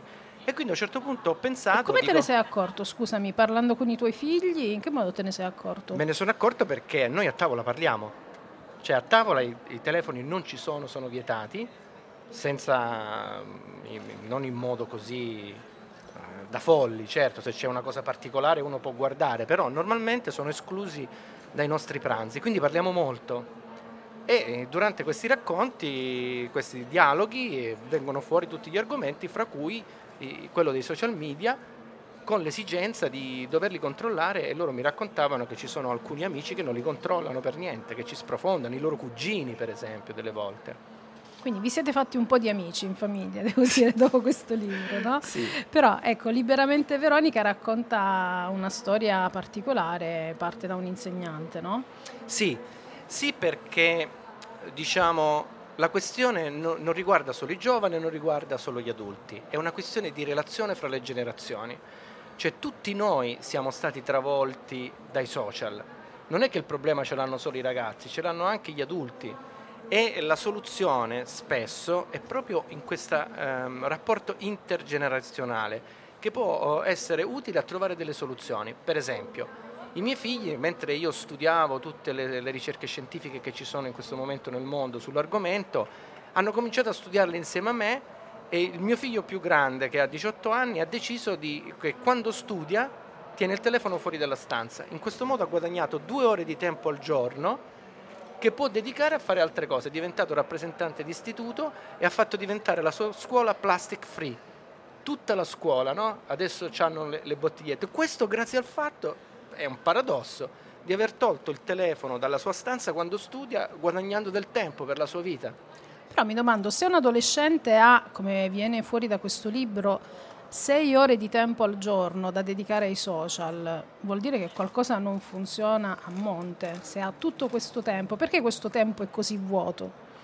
Beh, i ragazzi hanno, uh, devono fare tantissime cose. Per esempio, io ho 50 anni, nella mia generazione noi avevamo tantissimo tempo libero. Loro hanno il tempo occupato da una quantità enorme di cose, devono sapere l'inglese, devono andare a fare, devono ottenere le certificazioni, poi devono andare a fare lo sport, gli spostamenti sono più difficili allora loro dichiarano, io ho cominciato a fare tanti incontri nelle scuole, loro dichiarano che per loro, quando sono nella loro cameretta con i social, è il loro tempo libero, il tempo in cui si rilassano.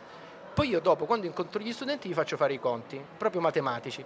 Allora gli dico, facciamo finta che voi state solo quattro ore, è vero che state di più? Sì, tutti dicono, però facciamo finta di quattro ore. Facendo il calcolo, ore, minuti, giorni, se tu stai quattro ore collegato ogni giorno, sono due mesi all'anno e quando loro realizzano che buttano due mesi all'anno nei social, loro stessi cominciano a rendersi conto. Per esempio, a un certo punto ho incontrato una ragazza quando avevo quasi finito di scrivere il libro che si chiama Veronica, a un incontro con gli studenti e lei a un certo punto ha detto che voleva farlo l'esperimento ed è quella che l'ha fatto per un mese. È quella che ha fatto per un mese questo esperimento, a parte che voglio dire, noi adesso parliamo di Veronica che ha 15 anni, ma il tema trattato in questo libro, come dicevi prima, riguarda secondo me soprattutto anche gli adulti, nel senso che io penso ci sia una differenza fondamentale tra chi scopre i social ed è di un'altra generazione e tra chi è nativo digitale, no? perché spesso il problema della gestione riguarda proprio quegli adulti che scoprono eh, i social in un'età, eh, cioè dai 40 in su, no? lì comincia ad esserci quel famoso ego che fa provincia, come dico io, no? per cui i ragazzi prendono anche, eh, come dire, a immagine quello che vedono dagli adulti, cioè, ehm, spesso tutti quanti assistiamo banalmente eh, a un tavolo di ristorante dove i genitori eh, hanno il cellulare in mano e i bambini più piccoli hanno l'iPad. Questo è una cosa che eh, quotidiana, fa parte ormai del nostro quotidiano. No? Quindi che cosa è successo a Veronica quando ha deciso di eh, partecipare a questo esperimento che prevede per 30 giorni assolutamente, come dire, dieta da, dai social? Allora, innanzitutto Veronica non è stata l'unica, ci sono state altre ragazze, magari qualcuna di loro non aveva il coraggio di farlo per 30 giorni, allora l'ha fatto per 15 oppure per una settimana, basta anche poco per cominciare a rendersi conto di quello che significa, perché i ragazzi non ce l'hanno l'esperienza di essere disconnessi, sono stati sempre connessi. Esatto. Ah, ok. Allora, l'esperienza con Veronica è stata particolare però, perché Veronica ha una grande capacità di, nella scrittura. Io le ho chiesto di tenere un diario per me, giorno per giorno, di quello che lei scopriva, delle sue emozioni, e a un certo punto ha cominciato a inviarmi questi diari, il diario della prima settimana, me l'ha inviato tutto alla fine della prima settimana. E io a un certo punto, quando ho letto il secondo giorno, devo confessarlo, mi sono commosso. Mi sono commosso perché vedevo questa ragazza che scopriva per la prima volta nella sua vita il valore e il significato del rapporto faccia a faccia. È una ragazza in gamba, non è una ragazza superficiale. Sentirlo dire da lei, da una persona che già è una bella persona, profonda, eh, che sta scoprendo quanto è importante il rapporto faccia a faccia, mi ha impressionato. E, poi continuava dicendo questa è la prima volta nella mia vita che, questa è la mia prima volta nella mia vita che, cioè cose proprio allora lì mi sono reso conto che quest'idea di fare il libro andava molto al di là di quello che io ero riuscito a concepire all'inizio, era un'esperienza.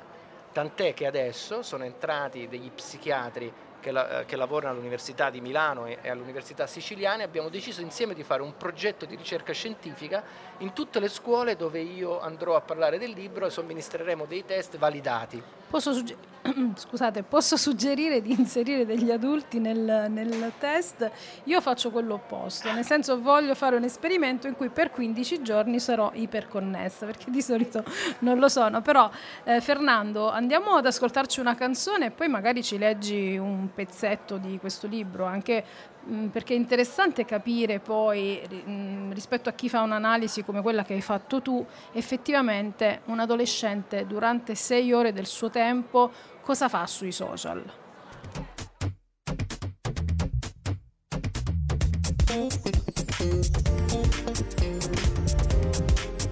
RTR Roma 3 Radio. Ventitreesimo giorno senza social. Oggi ho fatto un'analisi su me stessa perché mi sento meno stressata? Ho pensato che ci doveva essere una relazione con il fatto che non sto usando i social. Ho iniziato con, an- con analizzare cosa sono i selfie e ho pensato queste cose. Ogni giorno vedevo decine, a volte centinaia di selfie. Riflettendoci, mi sono resa conto che questa abitudine mi faceva mettere costantemente in discussione la mia vita con pensieri di questo tipo. Mi vesto male, non mi so vestire faccio vacanze insignificanti rispetto agli altri che le fanno sempre in posti più belli. Ho solo un motorino mentre vorrei avere una macchinetta come certe amiche molto popolari. La mia casa è banale. In definitiva pensavo che gli altri avessero una vita migliore della mia e che io ero una sfigata. Ecco, questo un, è un pezzo tratto dal libro eh, di Fernando Muraca, eh, Liberamente Veronica, i miei 30 giorni senza social. Eh, che cosa vuol dire, tu che hai fatto appunto questo lavoro, cosa vuol dire rinunciare al selfie?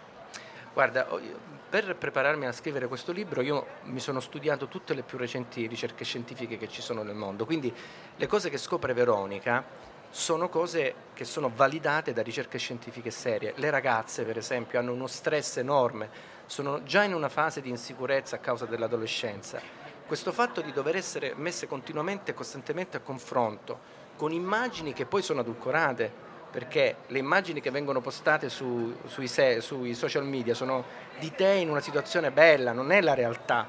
Quindi questo stress che c'è già nell'adolescenza va all'ennesima potenza e crea depressione, insicurezza, non escono più alcune di loro. È un'identità falsata che influisce sull'identità reale, questo è il dato di fatto. No? E, e questo è un processo importante soprattutto quando va a influenzare la crescita, perché qui parliamo di adolescenti, però come dicevamo è un problema che sta a monte anche rispetto a molti adulti.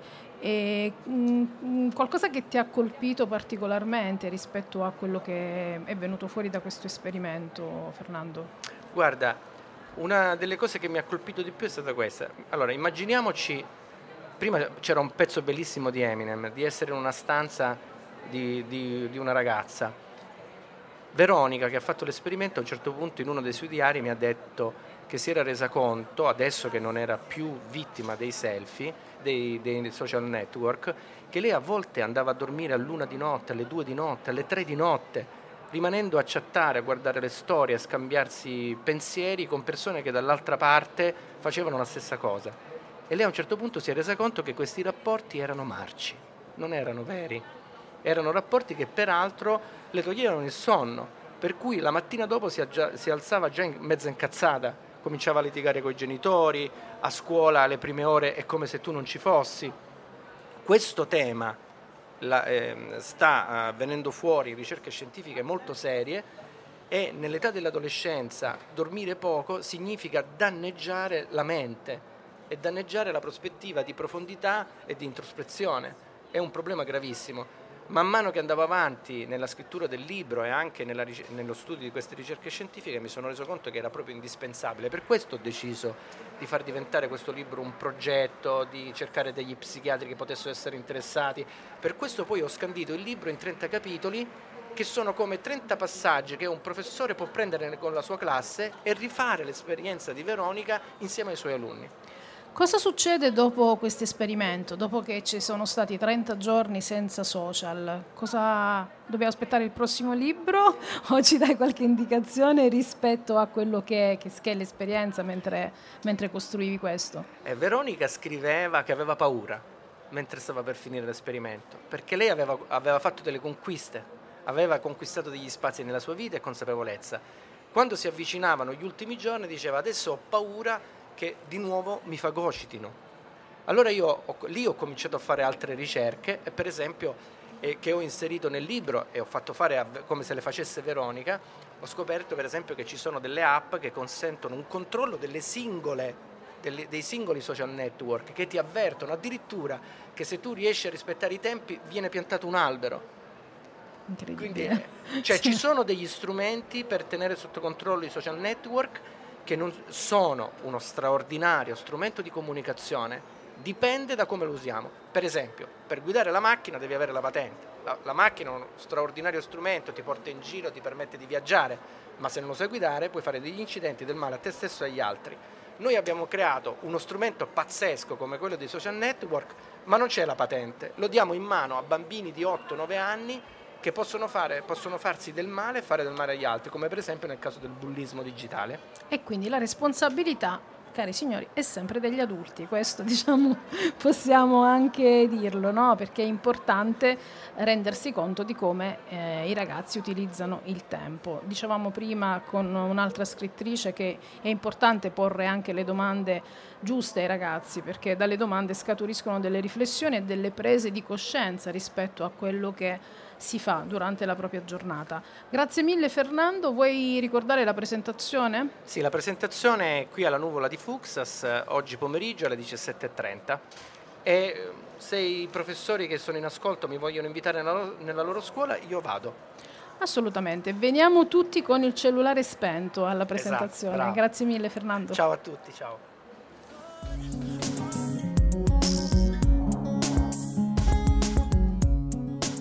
RTR Roma 3 Radio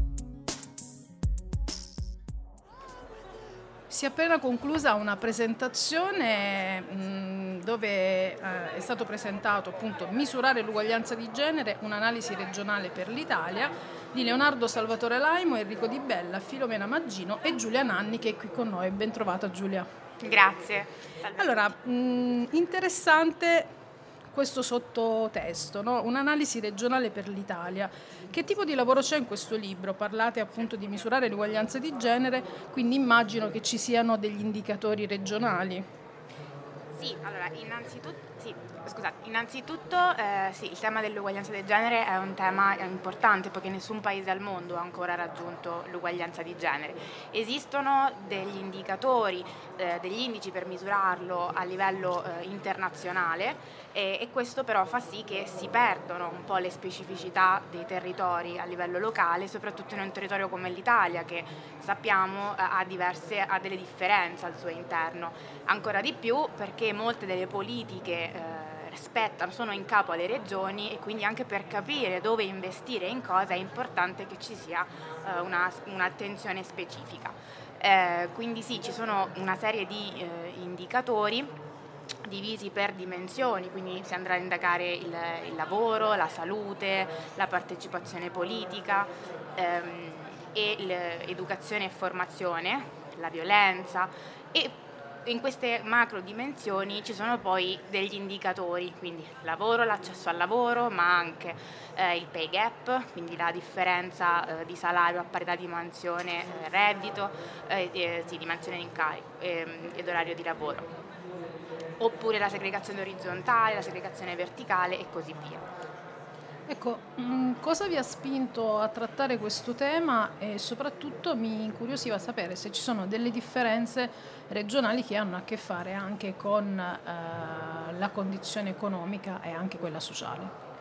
Ma sì, allora sicuramente questa è una prima analisi che andrà poi approfondita anche perché non esiste, eh, almeno per quel che abbiamo cercato noi, eh, non abbiamo trovato nulla così di specifico, quindi è una prima analisi. Esistono eh, delle eh, differenze regionali interessanti, per esempio una che ci ha incuriosito tantissimo era quella che riguarda il lavoro proprio, eh, perché mentre le regioni del nord eh, hanno una, una una disuguaglianza di genere più bassa nel, nel, rapporto tra uomini e donne per quanto riguarda l'accesso al lavoro, quindi ci sono più donne rispetto agli uomini che lavorano di quante ce ne siano al sud.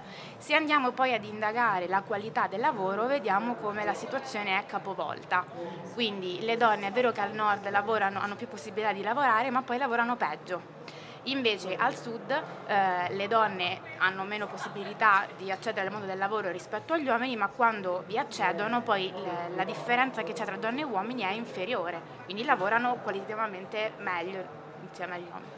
Quindi questa differenza insomma, ci portiamo dietro da tempo tra, tra, nord e sud rispetto all'analisi che voi avete fatto è una differenza che diciamo, eh, tende a diminuire. Qual è l'ipotesi che viene fuori anche da, da, questo libro che è abbastanza tecnico, devo dire? Sì, eh, ma tende a diminuire in realtà è un po' difficile da dire. Comunque parliamo di disuguaglianze strutturali, la nostra analisi eh, vede, prende 8-10 anni, gli ultimi 8-10 anni di riferimento, quindi parlare di trend che diminuiscono o aumentano è un po' complesso, però ecco, in realtà questo che vi raccontavo ci dice molto del fatto che non è, così, non è vero che al nord si sta necessariamente sempre meglio del sud eh, e, o viceversa.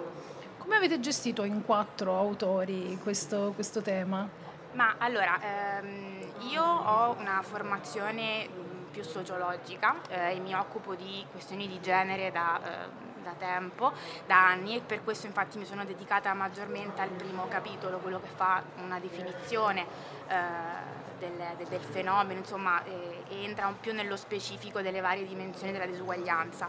Poi ci sono eh, i miei due colleghi eh, Enrico Di Bella e Leonardo Salvatore Alaimo che invece hanno curato maggiormente l'aspetto eh, statistico con la supervisione della professoressa Filomena Maggino. Bene Giulia, grazie mille. Ricordo che eh, questo libro è edito da Genova University Press. Subito dopo aver ascoltato una canzone avremo qui proprio eh, una rappresentante della casa editrice che ci racconterà che tipo di lavoro fanno. Grazie Giulia.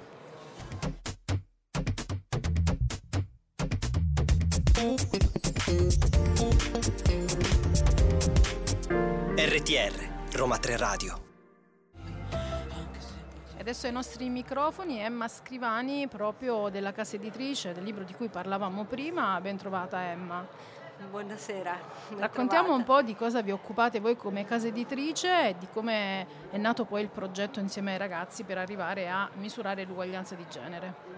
Allora, noi siamo una casa editrice universitaria, siamo la Genova University Press. Generalmente pubblichiamo quelle che sono le linee di ricerca nostra, delle nostre facoltà all'interno dell'università e eh, esiste un comitato editoriale che valuta le proposte, questa proposta è stata sottoposta dal professor Di Bella che fa parte del nostro Ateneo valuta le proposte e dopo l'approvazione del comitato editoriale la casa editrice cerca di arrivare alla definizione del, del libro e quindi poi ad organizzare questa presentazione. Questa presentazione è partita circa un anno fa e finalmente siamo arrivati qua a Roma per, per presentarlo poi davanti a tutti. Ecco. Cosa, mm, che tipo di interesse avete riscontrato per quanto riguarda il pubblico anche nella presentazione di oggi rispetto a questo tema? Beh, diciamo sicuramente un grande interesse, anche perché eh, un, eh, il tema dell'uguaglianza di genere, trattato da un punto di vista anche statistico, non, eh, non era ancora stato fatto. Quindi, eh, Ma soprattutto anche rispetto a un lavoro regionale, no? Sì, sì, che... al, anche ai lavori che sono contenuti e, e, al fatto che purtroppo i risultati non sono come... Que, mh, mm, non sono buoni come si, si poteva poteva sperare. Ecco. Abbiamo, abbiamo, visto una partecipazione comunque numerosa anche alla presentazione, siamo contenti, gli autori hanno avuto anche un, uno scambio, un dibattito con il pubblico ed era quello che noi volevamo riuscire a ottenere, cioè uscire fuori da quelle che sono le aule universitarie e portare quelli che sono i temi sviluppati all'interno delle università, però renderli più accessibili anche al, al pubblico. Ecco. Bene, grazie mille. Allora in bocca Prego. al lupo a misurare l'uguaglianza di genere, un'analisi regionale per l'Italia. Grazie a voi.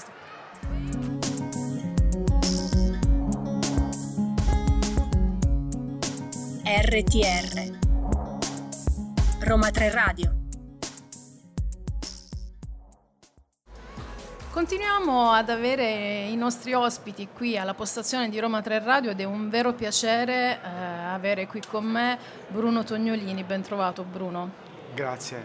Ciao Bruno non ha tanto bisogno di presentazioni, mm, lo conosciamo tutti, lo conoscete tutti, è scrittore, sceneggiatore, autore di libri, di testi teatrali, fai tantissime cose. Molti di noi se lo ricordano per quello che ha fatto con l'Albero Azzurro, la Melevisione, quindi c'è una storia eh, dietro di te che mh, mm, accomuna tanti di noi.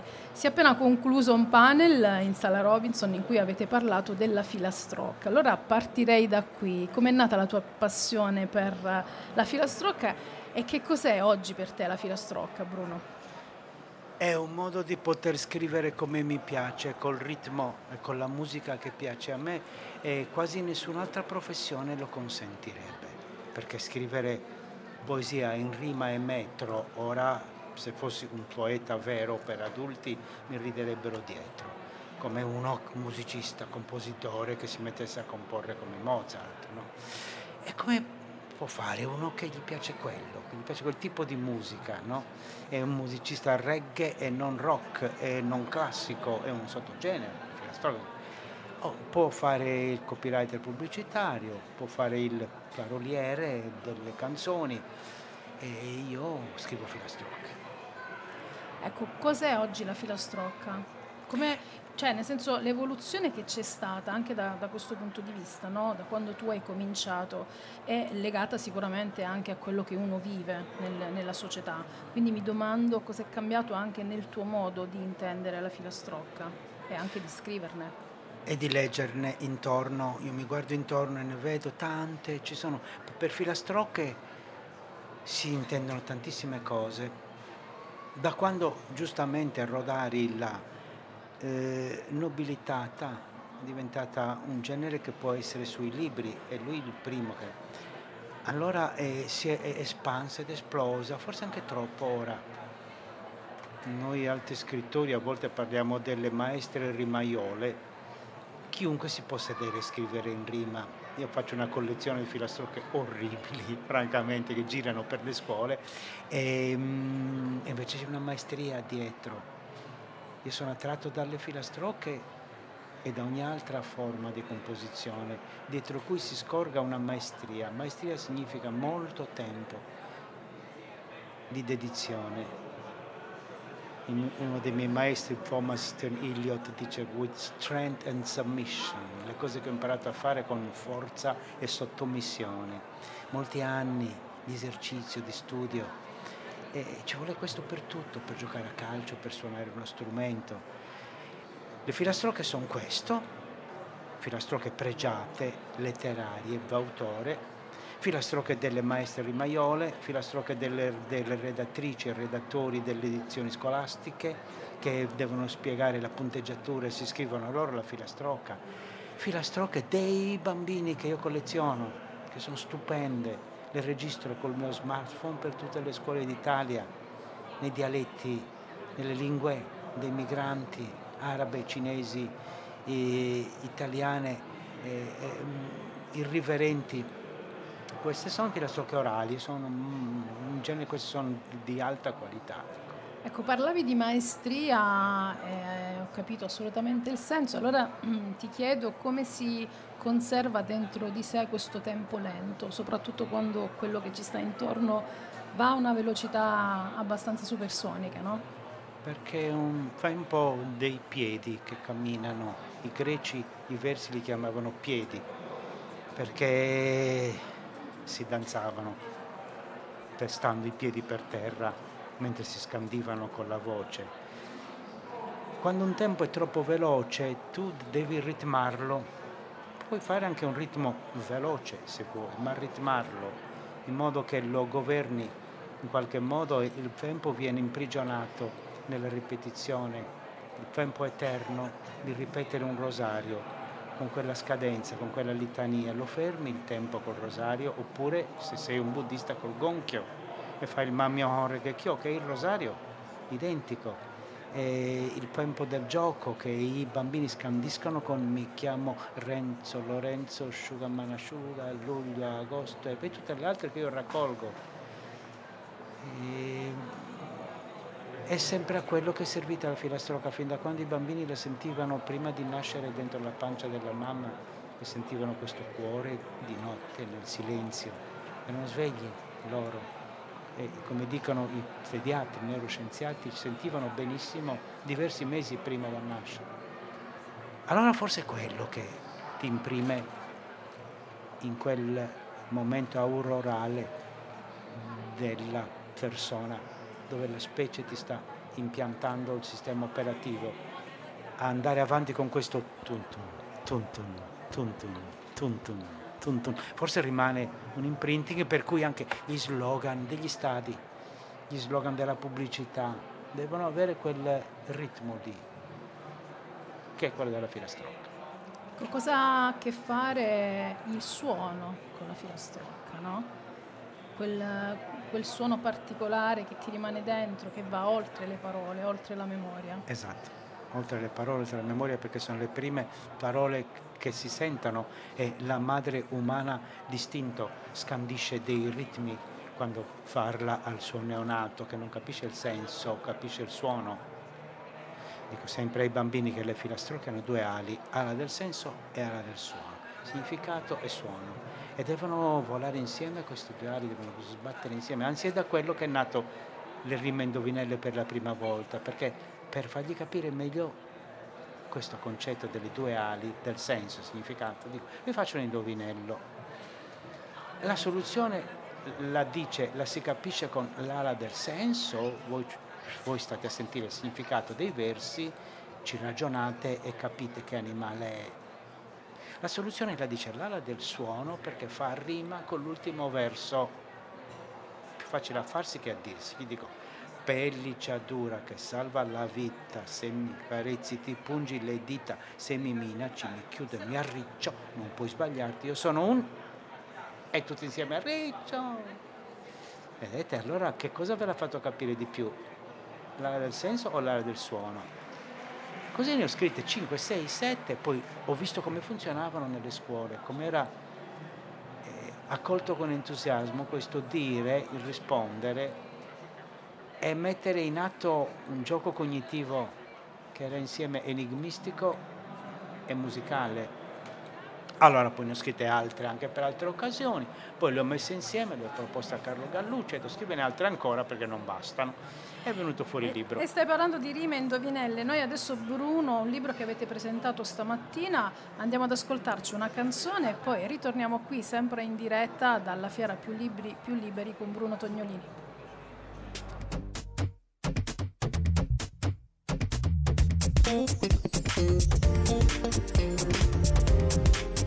RTR, Roma 3 Radio. Nonno giorno è diventato giovanotto. Il sole è alto e noi ci siamo proprio sotto. Fa un buon odore di spaghetti e di salame. È così giallo che ti fa venire fame. È sorridente come il pane cotto al forno. È ora di pranzo e si chiama... Nonno giorno adesso è diventato anziano. Spinge il sole sotto i monti piano piano. Tinge il cielo di un colore più profondo. Si prepara a rimboccare il letto al mondo, cancella tutto con la sua mano leggera e fa un sospiro perché ora della... Nonno giorno ormai è solo, ormai è vecchio, ora vede un'altra faccia nello specchio, è la faccia nera nera di sua figlia, che sorride, si avvicina, gli assomiglia. I suoi passi sono fermi, le sue ore sono rotte, nonno giorno muore e nasce là e questa era la meravigliosa voce di Bruno Tognolini con le sue rime indovinelle. Bruno, avete presentato stamattina questo libro. Eh, com'è, com'è, stata l'impressione generale? Soprattutto eh, cos'è, voglio chiedere a te questa cosa, che eh, sei un esperto di, della materia che, che, sono i bambini, no? e lo dico con uh, un'accezione assolutamente positiva. Cos'è, cos'è che spesso sfugge a noi per quanto riguarda il mondo dei bambini? che invece tu cogli ah, da tanto no, tempo. Io guardo una filastrocca, forse poi se me la fate dire per chiuderla la dico, è sugli alieni. Eh, li vedo da tanto tempo e continuano ad essere extraterrestri per me, extraterrestri. Questo loro ti devono continuare a sfuggire perché se li incaselli troppo e spero che trovino sempre il modo di scappare alle scuole di calcio, alle scuole di danza, alle scuole di inglese, a tutte le trappole dove non hanno più un respiro, ma secondo me lo trovano sempre. Non lo so cosa siano loro, so che sono bravi, hanno delle forme stupende di produzione e di bellezza. Io raccolgo le loro filastrocche, le registro con lo smartphone, sono stupende davvero e bisogna dargli in cambio qualcosa di equivalente e non sempre succede. Girano moltissime filastrocche, sono molto noiose e brutte, ahimè. E queste rime, indovinelle, sono molto umili, poesia applicata, non pura, applicata alla forma dell'indovinello, cioè un gioco. I bambini le fanno senza neanche accorgersi che stanno facendo delle poesie. Mi è capitato di dirmi sono poesie con la scusa degli indovinelli o indovinelli con la scusa della poesia e circolare l'una e l'altra cosa. Quelle che vi ho letto prima, se magari mh, presi dall'agonismo di in, indovinare e sentono dire quindi che eh, nonno giorno, questa era una serie delle ore del giorno, sì. no? E, è diventato anziano, spinge il sole sotto i monti piano piano, cosa vorrà dire? Cosa devo indovinare io? Tinge il cielo di un colore blu profondo, si prepara a rimboccare il letto al mondo, ma il, il letto, ce l'ha il letto il mondo? No?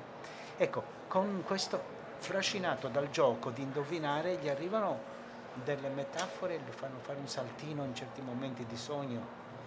E io penso che funzionino così. Stamattina nell'incontro che abbiamo fatto e in altri incontri funzionano bene perché le indovinano abbastanza tutte. C'è il gioco bellissimo da fare con loro, di capire con loro. I, i linguaggi sono tre, il senso, il suono e l'immagine sono le illustrazioni di Marco Lorenzetti che ha fatto un lavoro difficilissimo perché doveva disegnare il, la sera. Come fai a disegnare la sera? Il domani? Oppure doveva disegnare il riccio senza disegnare il riccio. Quindi anche queste cose discutiamo con loro. Che cosa avreste disegnato voi per suggerire il riccio, però senza disegnare il riccio?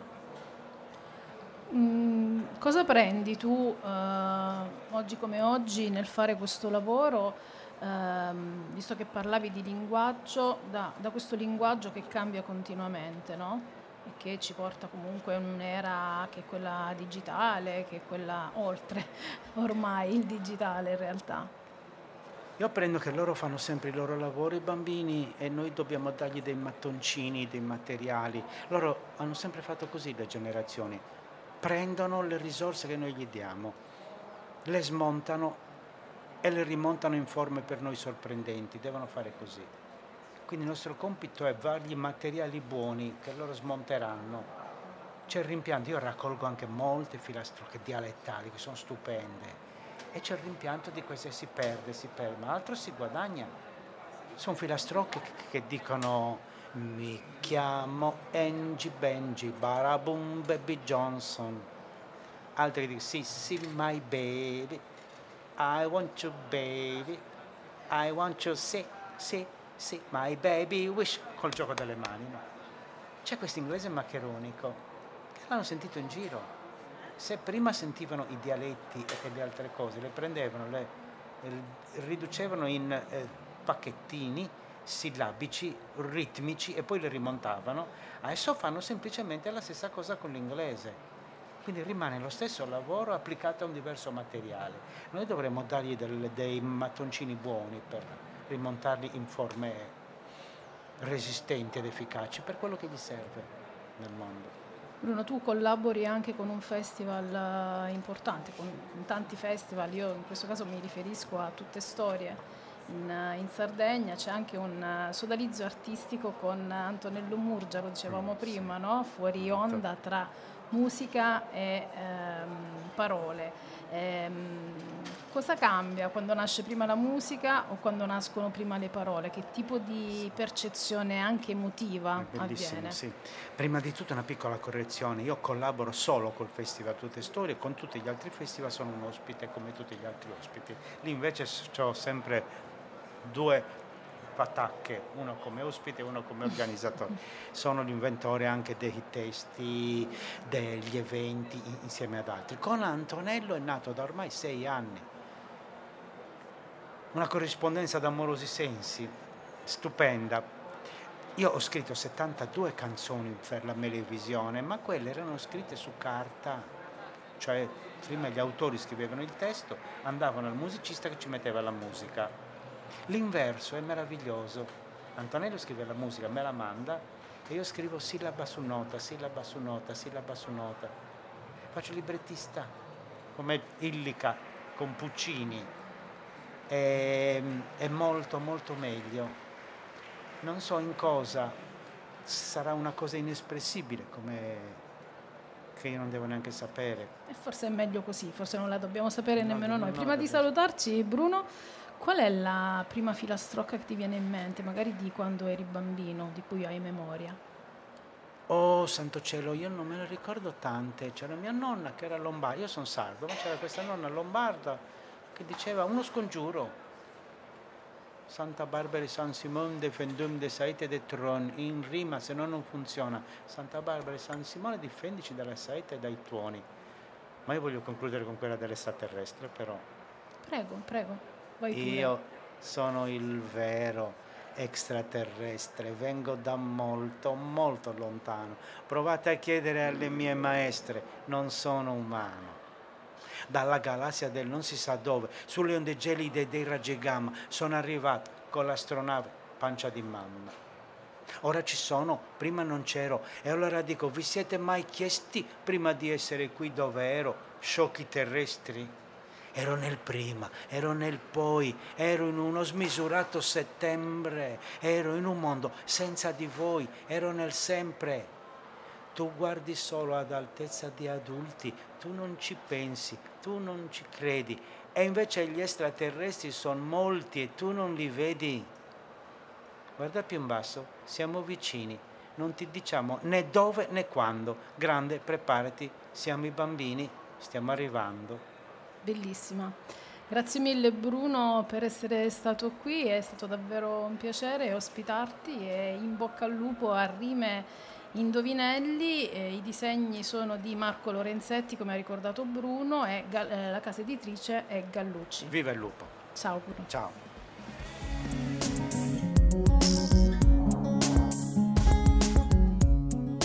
RTR Roma 3 Radio Vi abbiamo raccontato che qui alla fiera Più Libri Più Liberi si possono incontrare tantissimi linguaggi, non solo il classico libro, i fumetti, i graphic novel e adesso vi vogliamo raccontare appunto di questo fumetto che si chiama David Rossi, una storia italiana e con me c'è Antonino Monteleone, Emanuele Bissantini e anche ehm, Mattia, Ammirati. Mattia Ammirati che ha curato i disegni. Allora Antonino Monteleone, partiamo da te. Eh, raccontiamo un po' ai nostri ascoltatori chi è David Rossi, Beh, chi è stato. Allora, eh, David Rossi per chi insomma, per tutte le persone a cui questo nome non dovesse dire nulla, è stato un manager apicale di Banca Monte dei Paschi di Siena, eh, in particolare era il capo delle relazioni esterne, eh, in quanto capo delle relazioni esterne in una posizione privilegiata di accesso alle informazioni che riguardavano la banca.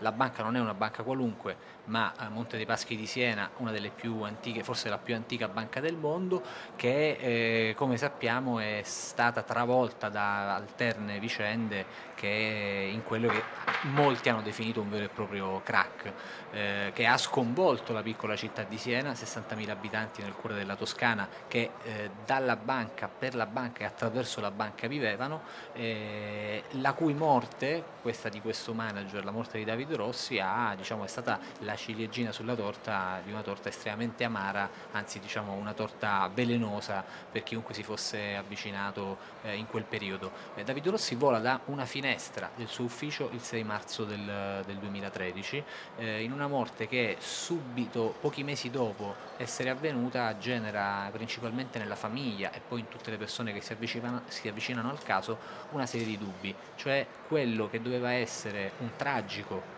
eh, suicidio di un manager travolto dalla pressione che eh, come dire, si faceva sempre più crescente attorno alla banca per via delle indagini della magistratura, per via delle inchieste giornalistiche che stavano approfondendo il perché una delle banche che si candidava a diventare il terzo gruppo bancario consolidando la sua posizione era in realtà in balia eh, della, di una bufera finanziaria e giudiziaria senza precedenti.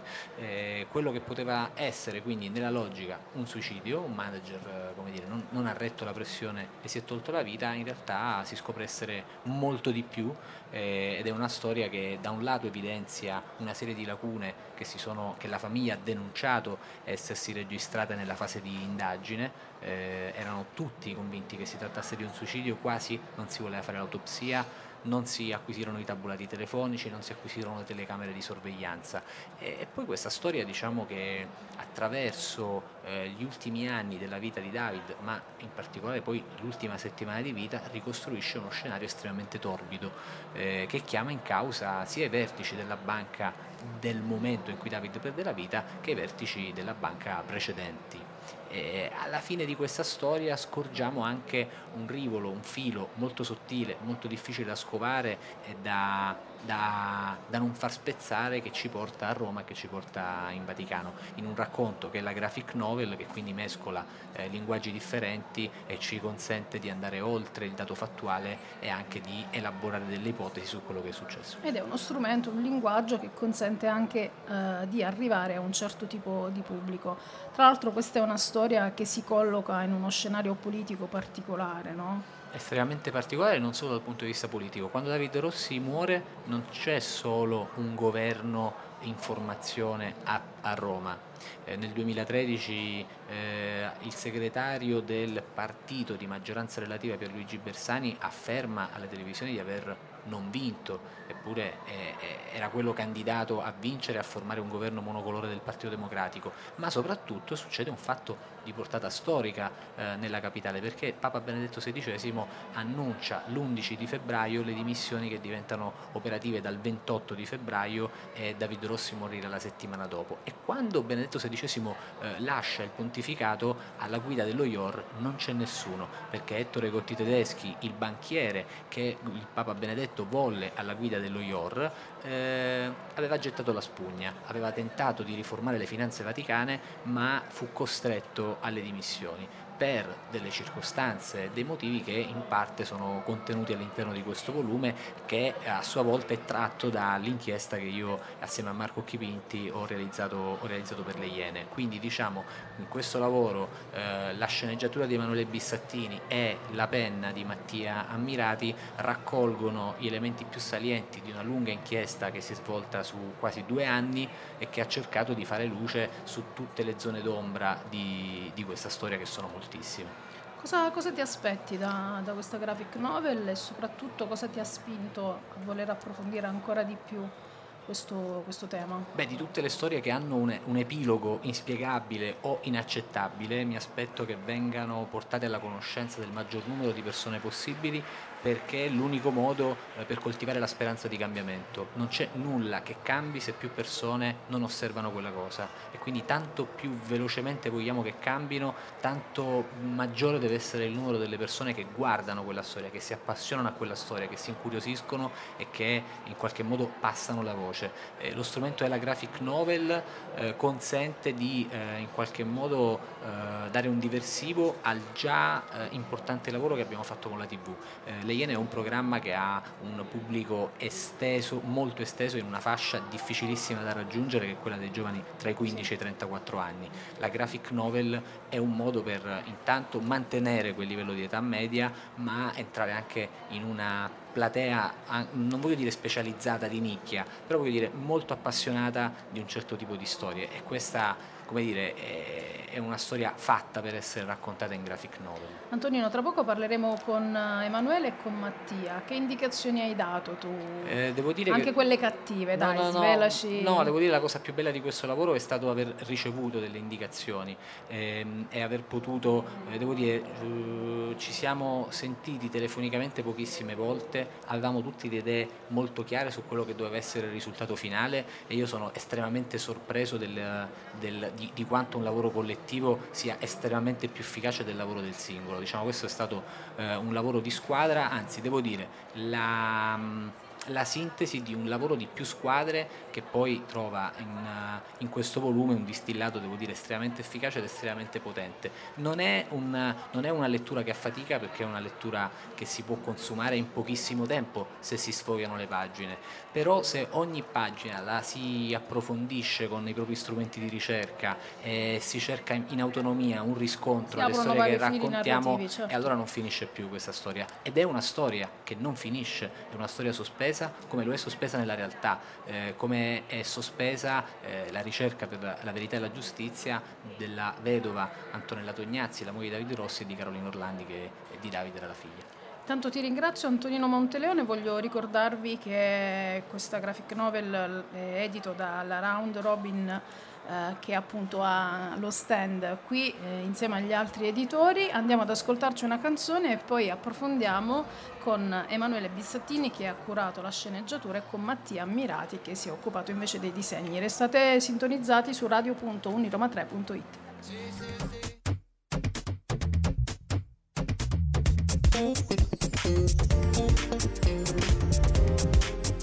RTR Roma 3 Radio e come anticipato siamo con Emanuele Bissattini che ha curato la sceneggiatura di David Rossi, una storia italiana, questa graphic novel edita dalla ehm, Round Robin. Emanuele, come si lavora su una storia così complicata?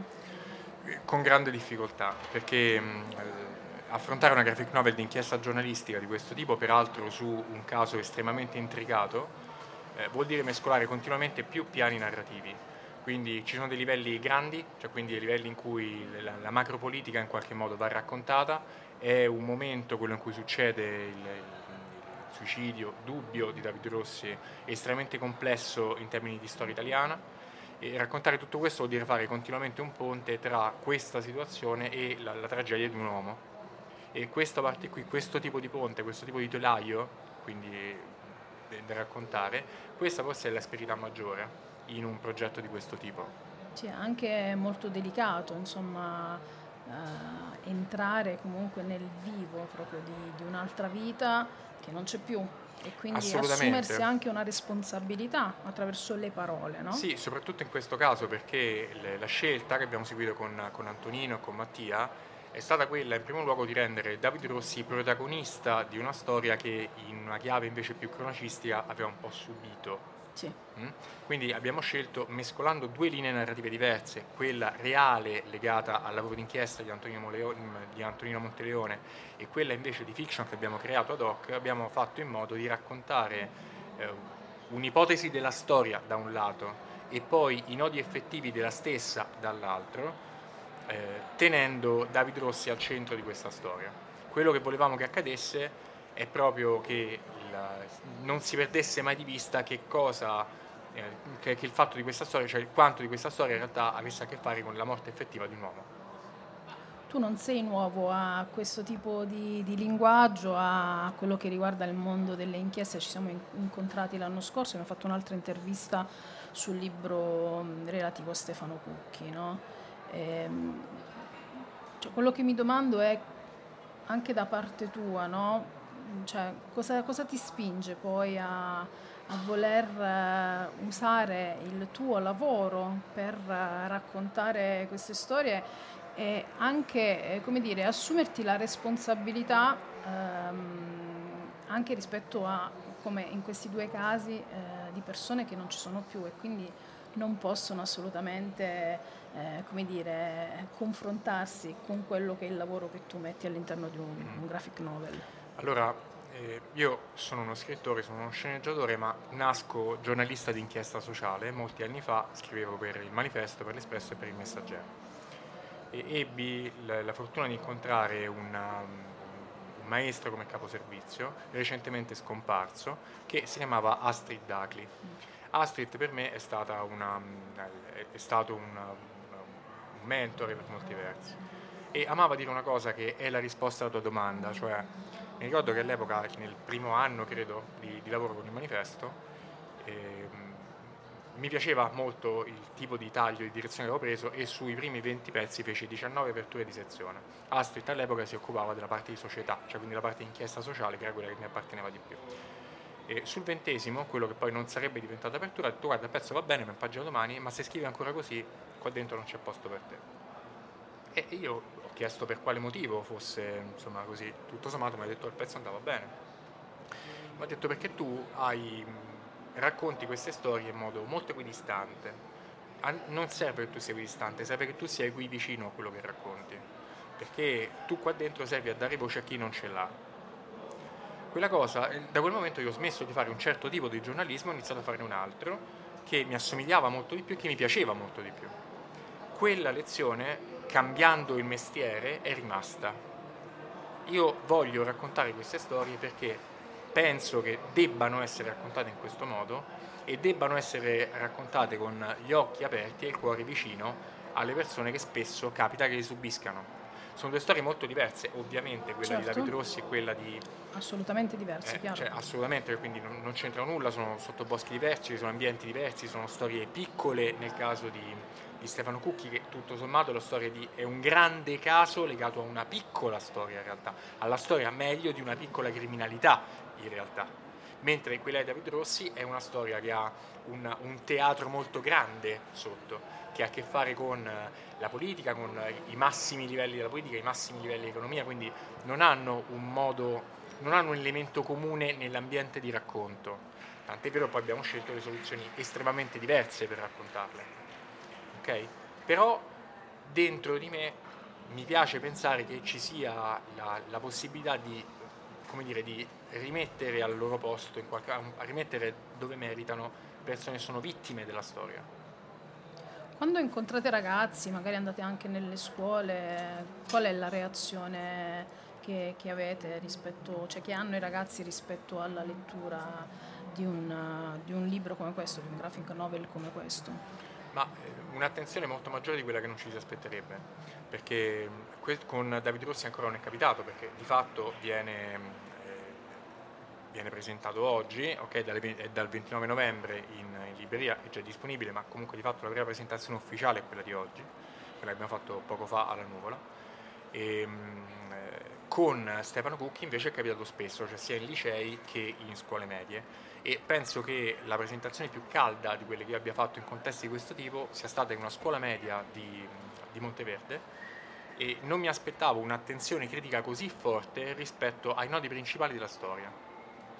E questa cosa mi sorprende ma mi fa piacere, perché siamo abituati a una vulgata di media in cui il, il giovane medio, soprattutto se ha a che fare con quella fascia delicata che va tra la fine delle scuole medie e l'inizio delle superiori, viene rappresentato male alla fin fine. Invece, se porti le cose che vale la pena ascoltare, vieni ascoltato. E questo è un dato che è emerso oggi, abbiamo parlato tantissimo di ragazzi giovani con vari autori che sono stati qui e quello che viene fuori è esattamente quello che tu dici, anche dare la centralità a volte ai ragazzi, eh, eh, mettersi mh, allo stesso livello come interlocutori dà dei risultati assolutamente sorprendenti. Io ti ringrazio intanto Emanuele, tra poco parleremo invece con Mattia e ci spiegherà anche come si lavora in questo caso in collaborazione con uno sceneggiatore per creare le immagini che poi sono l'intero insomma, prodotto insieme anche al lavoro di Antonino di questo uh, graphic novel. Quindi grazie mille, andiamo Grazie ad ascoltarci una canzone e poi con noi Mattia Ammirati.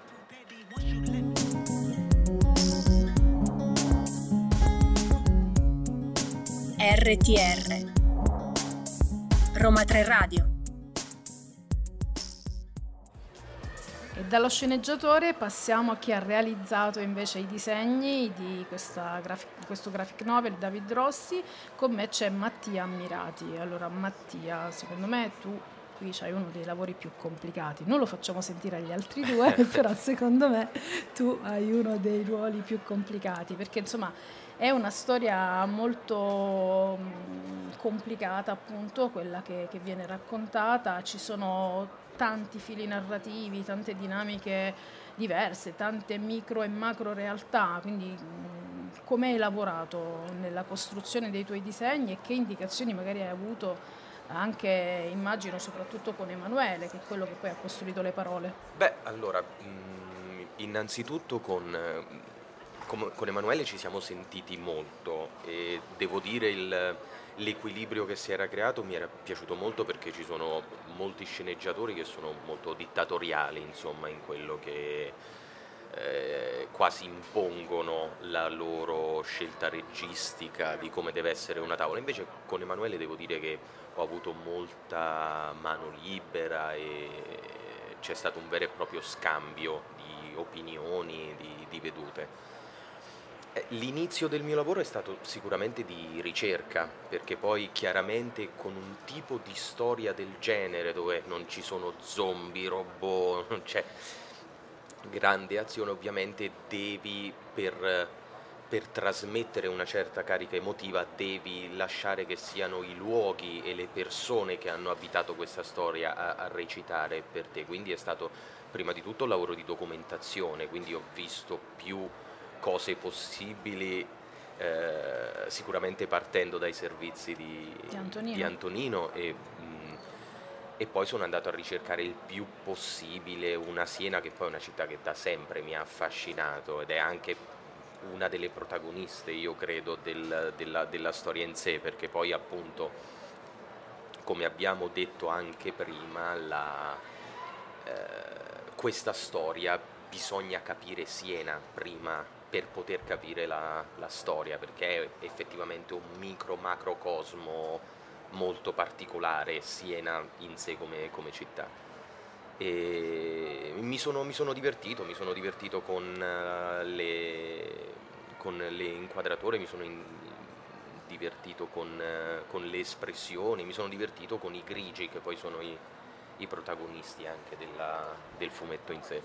Ecco, questa è una scelta che avete concordato, immagino, dall'inizio su questa scala di grigi, no? Beh, sì, la...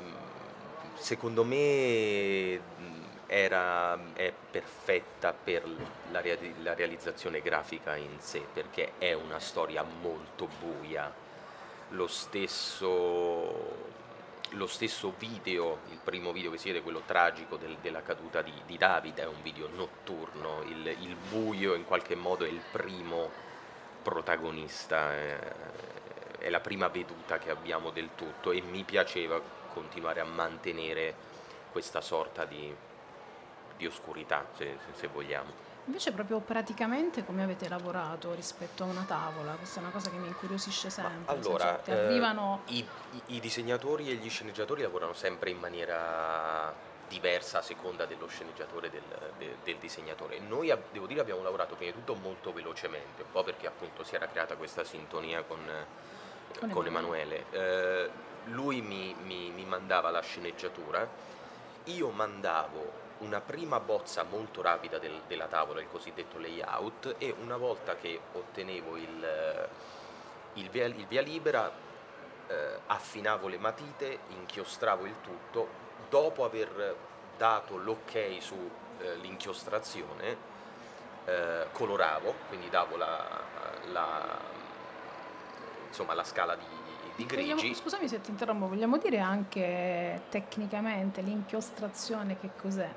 Diciamo, si, si Allora, intuisce, però magari se, se ce lo sì, dici in maniera su- più tecnica. sulle- do- dopo aver eh, dato la prima struttura alla, alla tavola vera e propria, quindi a matita, l'inchiostrazione è letteralmente inchiostrare la tavola, che poi nel mio caso è stata digitale perché io ho lavorato digitalmente.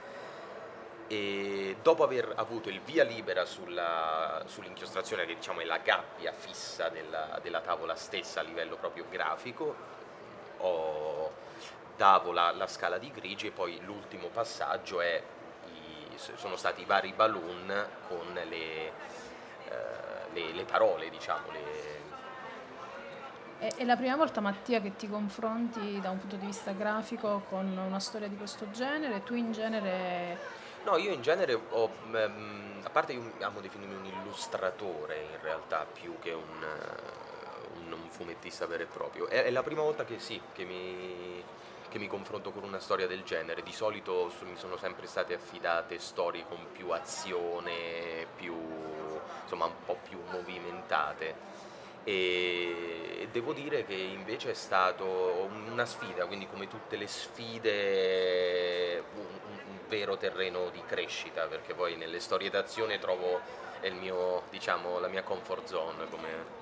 E devo dire che vedendo, avendo in mano in questo momento, ecco, vi faccio sentire le pagine di questo graphic novel che eh, insomma il lavoro è ben riuscito Grazie. assolutamente.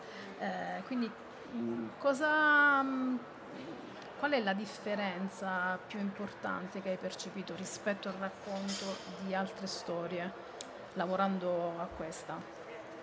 Beh, allora, chiaramente quando... Al di là del fatto, scusami, che insomma, questa è una cosa che riguarda comunque il nostro paese, quindi parte da un dato reale, eh, da, da tutta una situazione economica e politica, appunto dicevamo prima, eh, che, che un po' ha riguardato l'intero paese, insomma, no? che ci ha coinvolti tutti.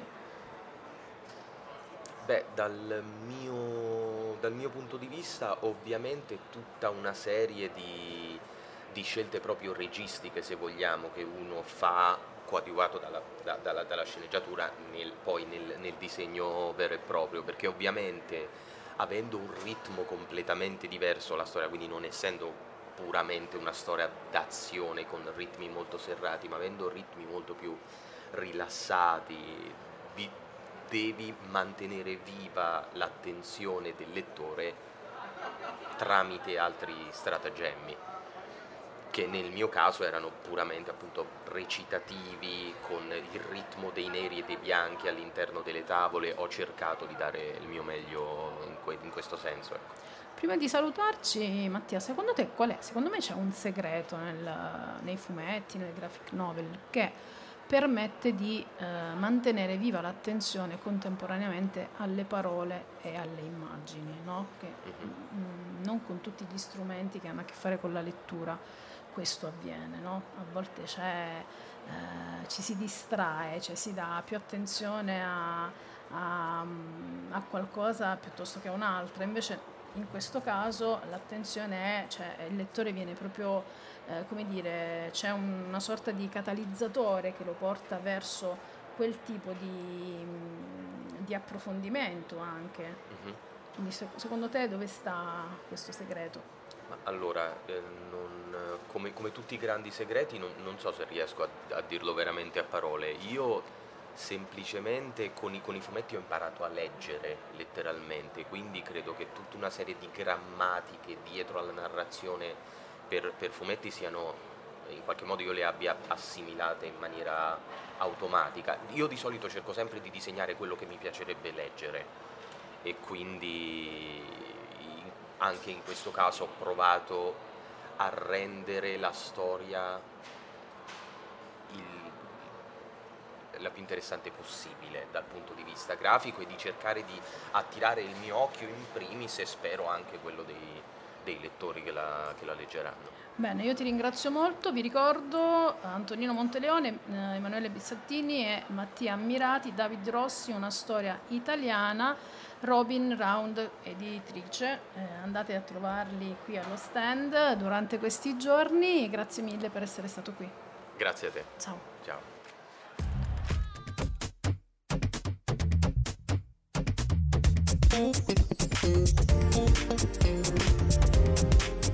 RTR Roma 3 Radio. Siamo arrivati quasi alla fine delle nostre dirette, ma l'appuntamento con Roma 3 Radio è per domani e per tutti gli altri giorni fino all'8 dicembre. Abbiamo parlato con tanti scrittori, con i rappresentanti delle case editrici, ma quello che ci piace sempre raccontare qui all'interno della fiera è anche cosa spinge le persone comuni a venire qui e qual è il loro rapporto con, con, i libri, con i fumetti, con la poesia e anche con questa città, perché siamo all'interno della nuvola, la fiera si svolge qui e con me c'è Giulia Viola. Ciao Giulia. Ciao. Tanto grazie per aver accettato di parlare al microfono perché poi tutti quanti passano e dicono che bella la radio, poi ogni tanto dice ma avvicinati, raccontaci qualcosa e so, arriva a un certo punto la timidezza. Sì, non è stato facile. Non è stato facile, ti abbiamo, siamo stati bravi a convincerti? Sì, sì, tu Bene. sì. allora, Giulia, appunto, mh, perché sei qui oggi e qual è stata la tua percezione rispetto a questo primo giorno? Eh, in realtà è giusto che mh, mm, hai detto persone comuni perché in realtà mh, mm, fino alle due del pomeriggio non avevo pensato di venire. Poi un mio amico mi fa vabbè io mi trovo tutto il pomeriggio lì, starò là tutto il pomeriggio. Detto, un tuo amico diciamolo che non ha voluto parlare al nostro sì, microfono sì, ovviamente. Sì, che, che mi sta, guardando qui, qui davanti. Guardando. io mi sono seduta. Perché risparmiamo il fatto di fare il suo nome e cognome, ma così, perché siamo carini e gentili. vai, vai, Però in realtà non ero venuta l'anno scorso, allora ho detto va bene dai veniamo un attimo a buttare l'occhio, mi è piaciuto moltissimo. Eh, oggi non c'era mol- molta gente, quindi sono riuscita a vedermi tutti gli stand con molta tranquillità. E, mh, mm, eh, ho, ho, ripreso a leggere soprattutto quest'anno molto di più, prima forse c'è stato un periodo di, di pausa e affamata proprio di lettura ho detto va bene ok andiamo. E um, ho comprato dei libri perché ci sono un sacco di ecco, offerte. Ecco, adesso questa cosa qui la voglio fare, apri le tue buste e voglio sapere che libri hai comprato, che anche questo... È vero che... Aspetta, allora. Voglio capire da cosa sei stata. Eh, ah, beh, ho preso beh, questo che è su, um, fatto a fumetto su Magritte. E, um, questa non è una biografia, è tutto fatto a fumetti su Magritte e la, la, sua vita di tutti i giorni, le peripezie che gli capitano. Eh, però, proprio perché di recente avevo già comprato un altro libro di fumetti, io di fumetti ne ho sempre letti pochissimi, però illustrato così e l'ho trovato bellissimo e l'ho comprato. Eh, poi ho preso L'indifferente di Proust, ehm, parla della freddezza di, di, questa donna che ritorna a casa da sola e si guarda allo specchio indignata, però con fierezza. E un pochettino forse mi sono riconosciuta. E, C'è un ragionamento sì. anche personale nella scelta di un libro, c'è sempre poi. ho preso una versione ridotta di Alice nel Paese delle Meraviglie eh, di Lewis Carroll eh, e poi, poi comprato, in realtà mio, il mio amico mi ha regalato un quadro, un quadretto con una vecchietta che sta in bagno e di fronte a lei c'è seduta una gallina. Eh, devo dire che insomma questo per dire di quante cose interessanti si trovano qui in fiera. Quindi insomma hai comprato tre libri, insomma mi sembra uh, una buona media. Uh, cos'è che ti colpisce Giulia quando ovviamente non vai su un autore che già conosci, su, su una storia che già conosci, nella scelta di un libro? Cosa influisce di più? Uh, la copertina, i colori? Allora, la copertina sì. Il titolo? Sì, ma se già solamente nel titolo ho un riscontro di riconoscimento mio, eh, tendenzialmente è sempre un riconoscimento che, che cerco. Eh, di primo acchitto, che sia anche semplicemente nel colore, anche solo il colore di una copertina. Che ne so, di recente ho comprato un libro sui, sui miti e i saggi greci eh, però perché sono stata molto colpita anche molto dalla, dalla copertina, da questa estetica e poi in realtà da queste storie sui saggi greci che si alternano tra Saffo e altre storie molto interessanti. Però... Vedi Giulia che hai fatto bene a sederti perché oltretutto eh. hai una bellissima voce. Se il Ah. titolo del libro fosse Il mio amico non vuole sedersi al microfono, tu saresti curiosita dal comprarlo questo libro oppure no? Sì, sì. Caro Vincenzo che non hai voluto sederti a questo Eh, è microfono, stiamo parlando di te, non so se... Non so se Dice che non è adatto ai tempi radiofonici, però noi stiamo parlando da dieci minuti soltanto di lui, quindi domani vi racconteremo qualcosa in più, andremo a scavare nella vita di Vincenzo e vi racconteremo assolutamente qualcosa. Ovviamente sto scherzando, Giulia sei stata molto carina e davvero hai una bellissima voce, quindi pensaci, vieni a trovarci più spesso in radio. E la sapienza. E vabbè, la sapienza, noi siamo aperti. Ma io sono aperta a tutto. Lei è aperta a tutto, quindi viene comunque a farsi un'esperienza anche a Roma 3 Radio. Grazie, Grazie, mille sì. Giulia, a presto. Ciao.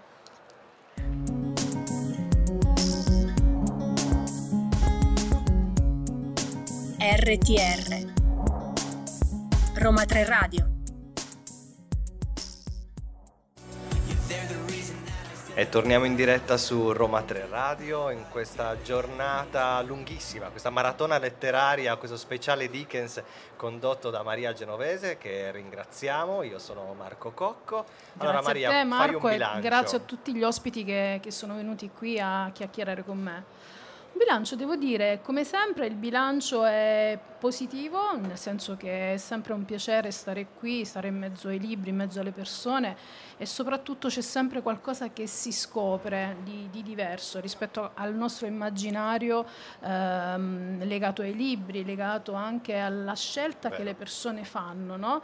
Anche quando Giulia poco fa diceva ho comprato un libro su Magritte perché mi racconta la sua storia di uomo comune, me, lo racco- me la racconta attraverso il fumetto, per me è un'indicazione particolare. È vero, alla fine sono traiettorie molto personali, la scelta di un libro alla fine è un atto eh, che rivela molto della persona. no? Ecco, che cosa hai scoperto tu oggi? Tu hai parlato di scoperta.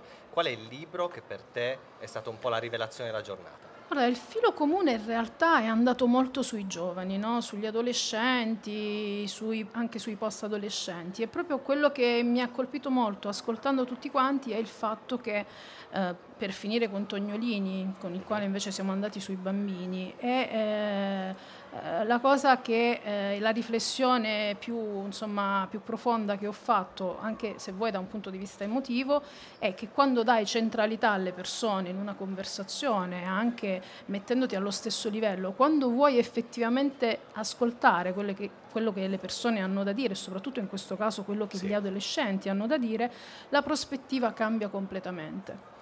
Una giornata assolutamente arricchente, però al di là di Oriele Esposito che vuole chiudere in Sì. modo assolutamente brutale questa E meravigliosa andare diretta e glielo impediremo, e glielo impediremo, prima di tutto dobbiamo ringraziare chi ci ha sopportato mh, tutta la mattina, ossia eh, gli editori che ci circondano, Certo, un saluto. che sono tutti invitati a venire a questo microfono nei prossimi giorni a raccontarci il lavoro della loro casa Sì, editrice. Gli amici delle edizioni Calos, Cina Italia, Museo Storico del Trentino, edizioni BD, edizioni Denti Blu, Cars Edizioni, edizioni Leima, Salda Press, gli amici della polizia che salutiamo eh, con tanto affetto e rispetto per il lavoro che fanno ogni giorno. Non mi ricordo che abbiamo alla nostra destra, ma li salutiamo al di là della parete. Li salutiamo a prescindere. Le librerie di Roma. Le Librerie di Roma. Poi Sì, c'è un'altra cosa, ricordando. Marco, rispetto a Sì. quello che dicevi. Noi siamo qui in un posto particolare che è la nuvola ed è bello abitare questo posto attraverso le parole, attraverso i libri, attraverso le persone che, che ci circondano, no? perché è anche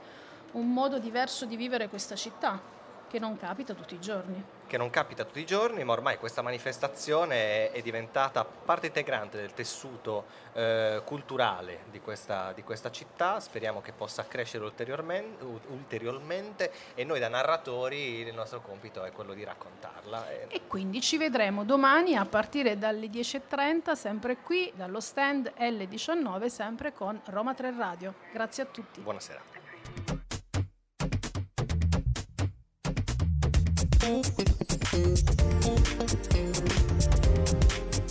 RTR Roma 3 Radio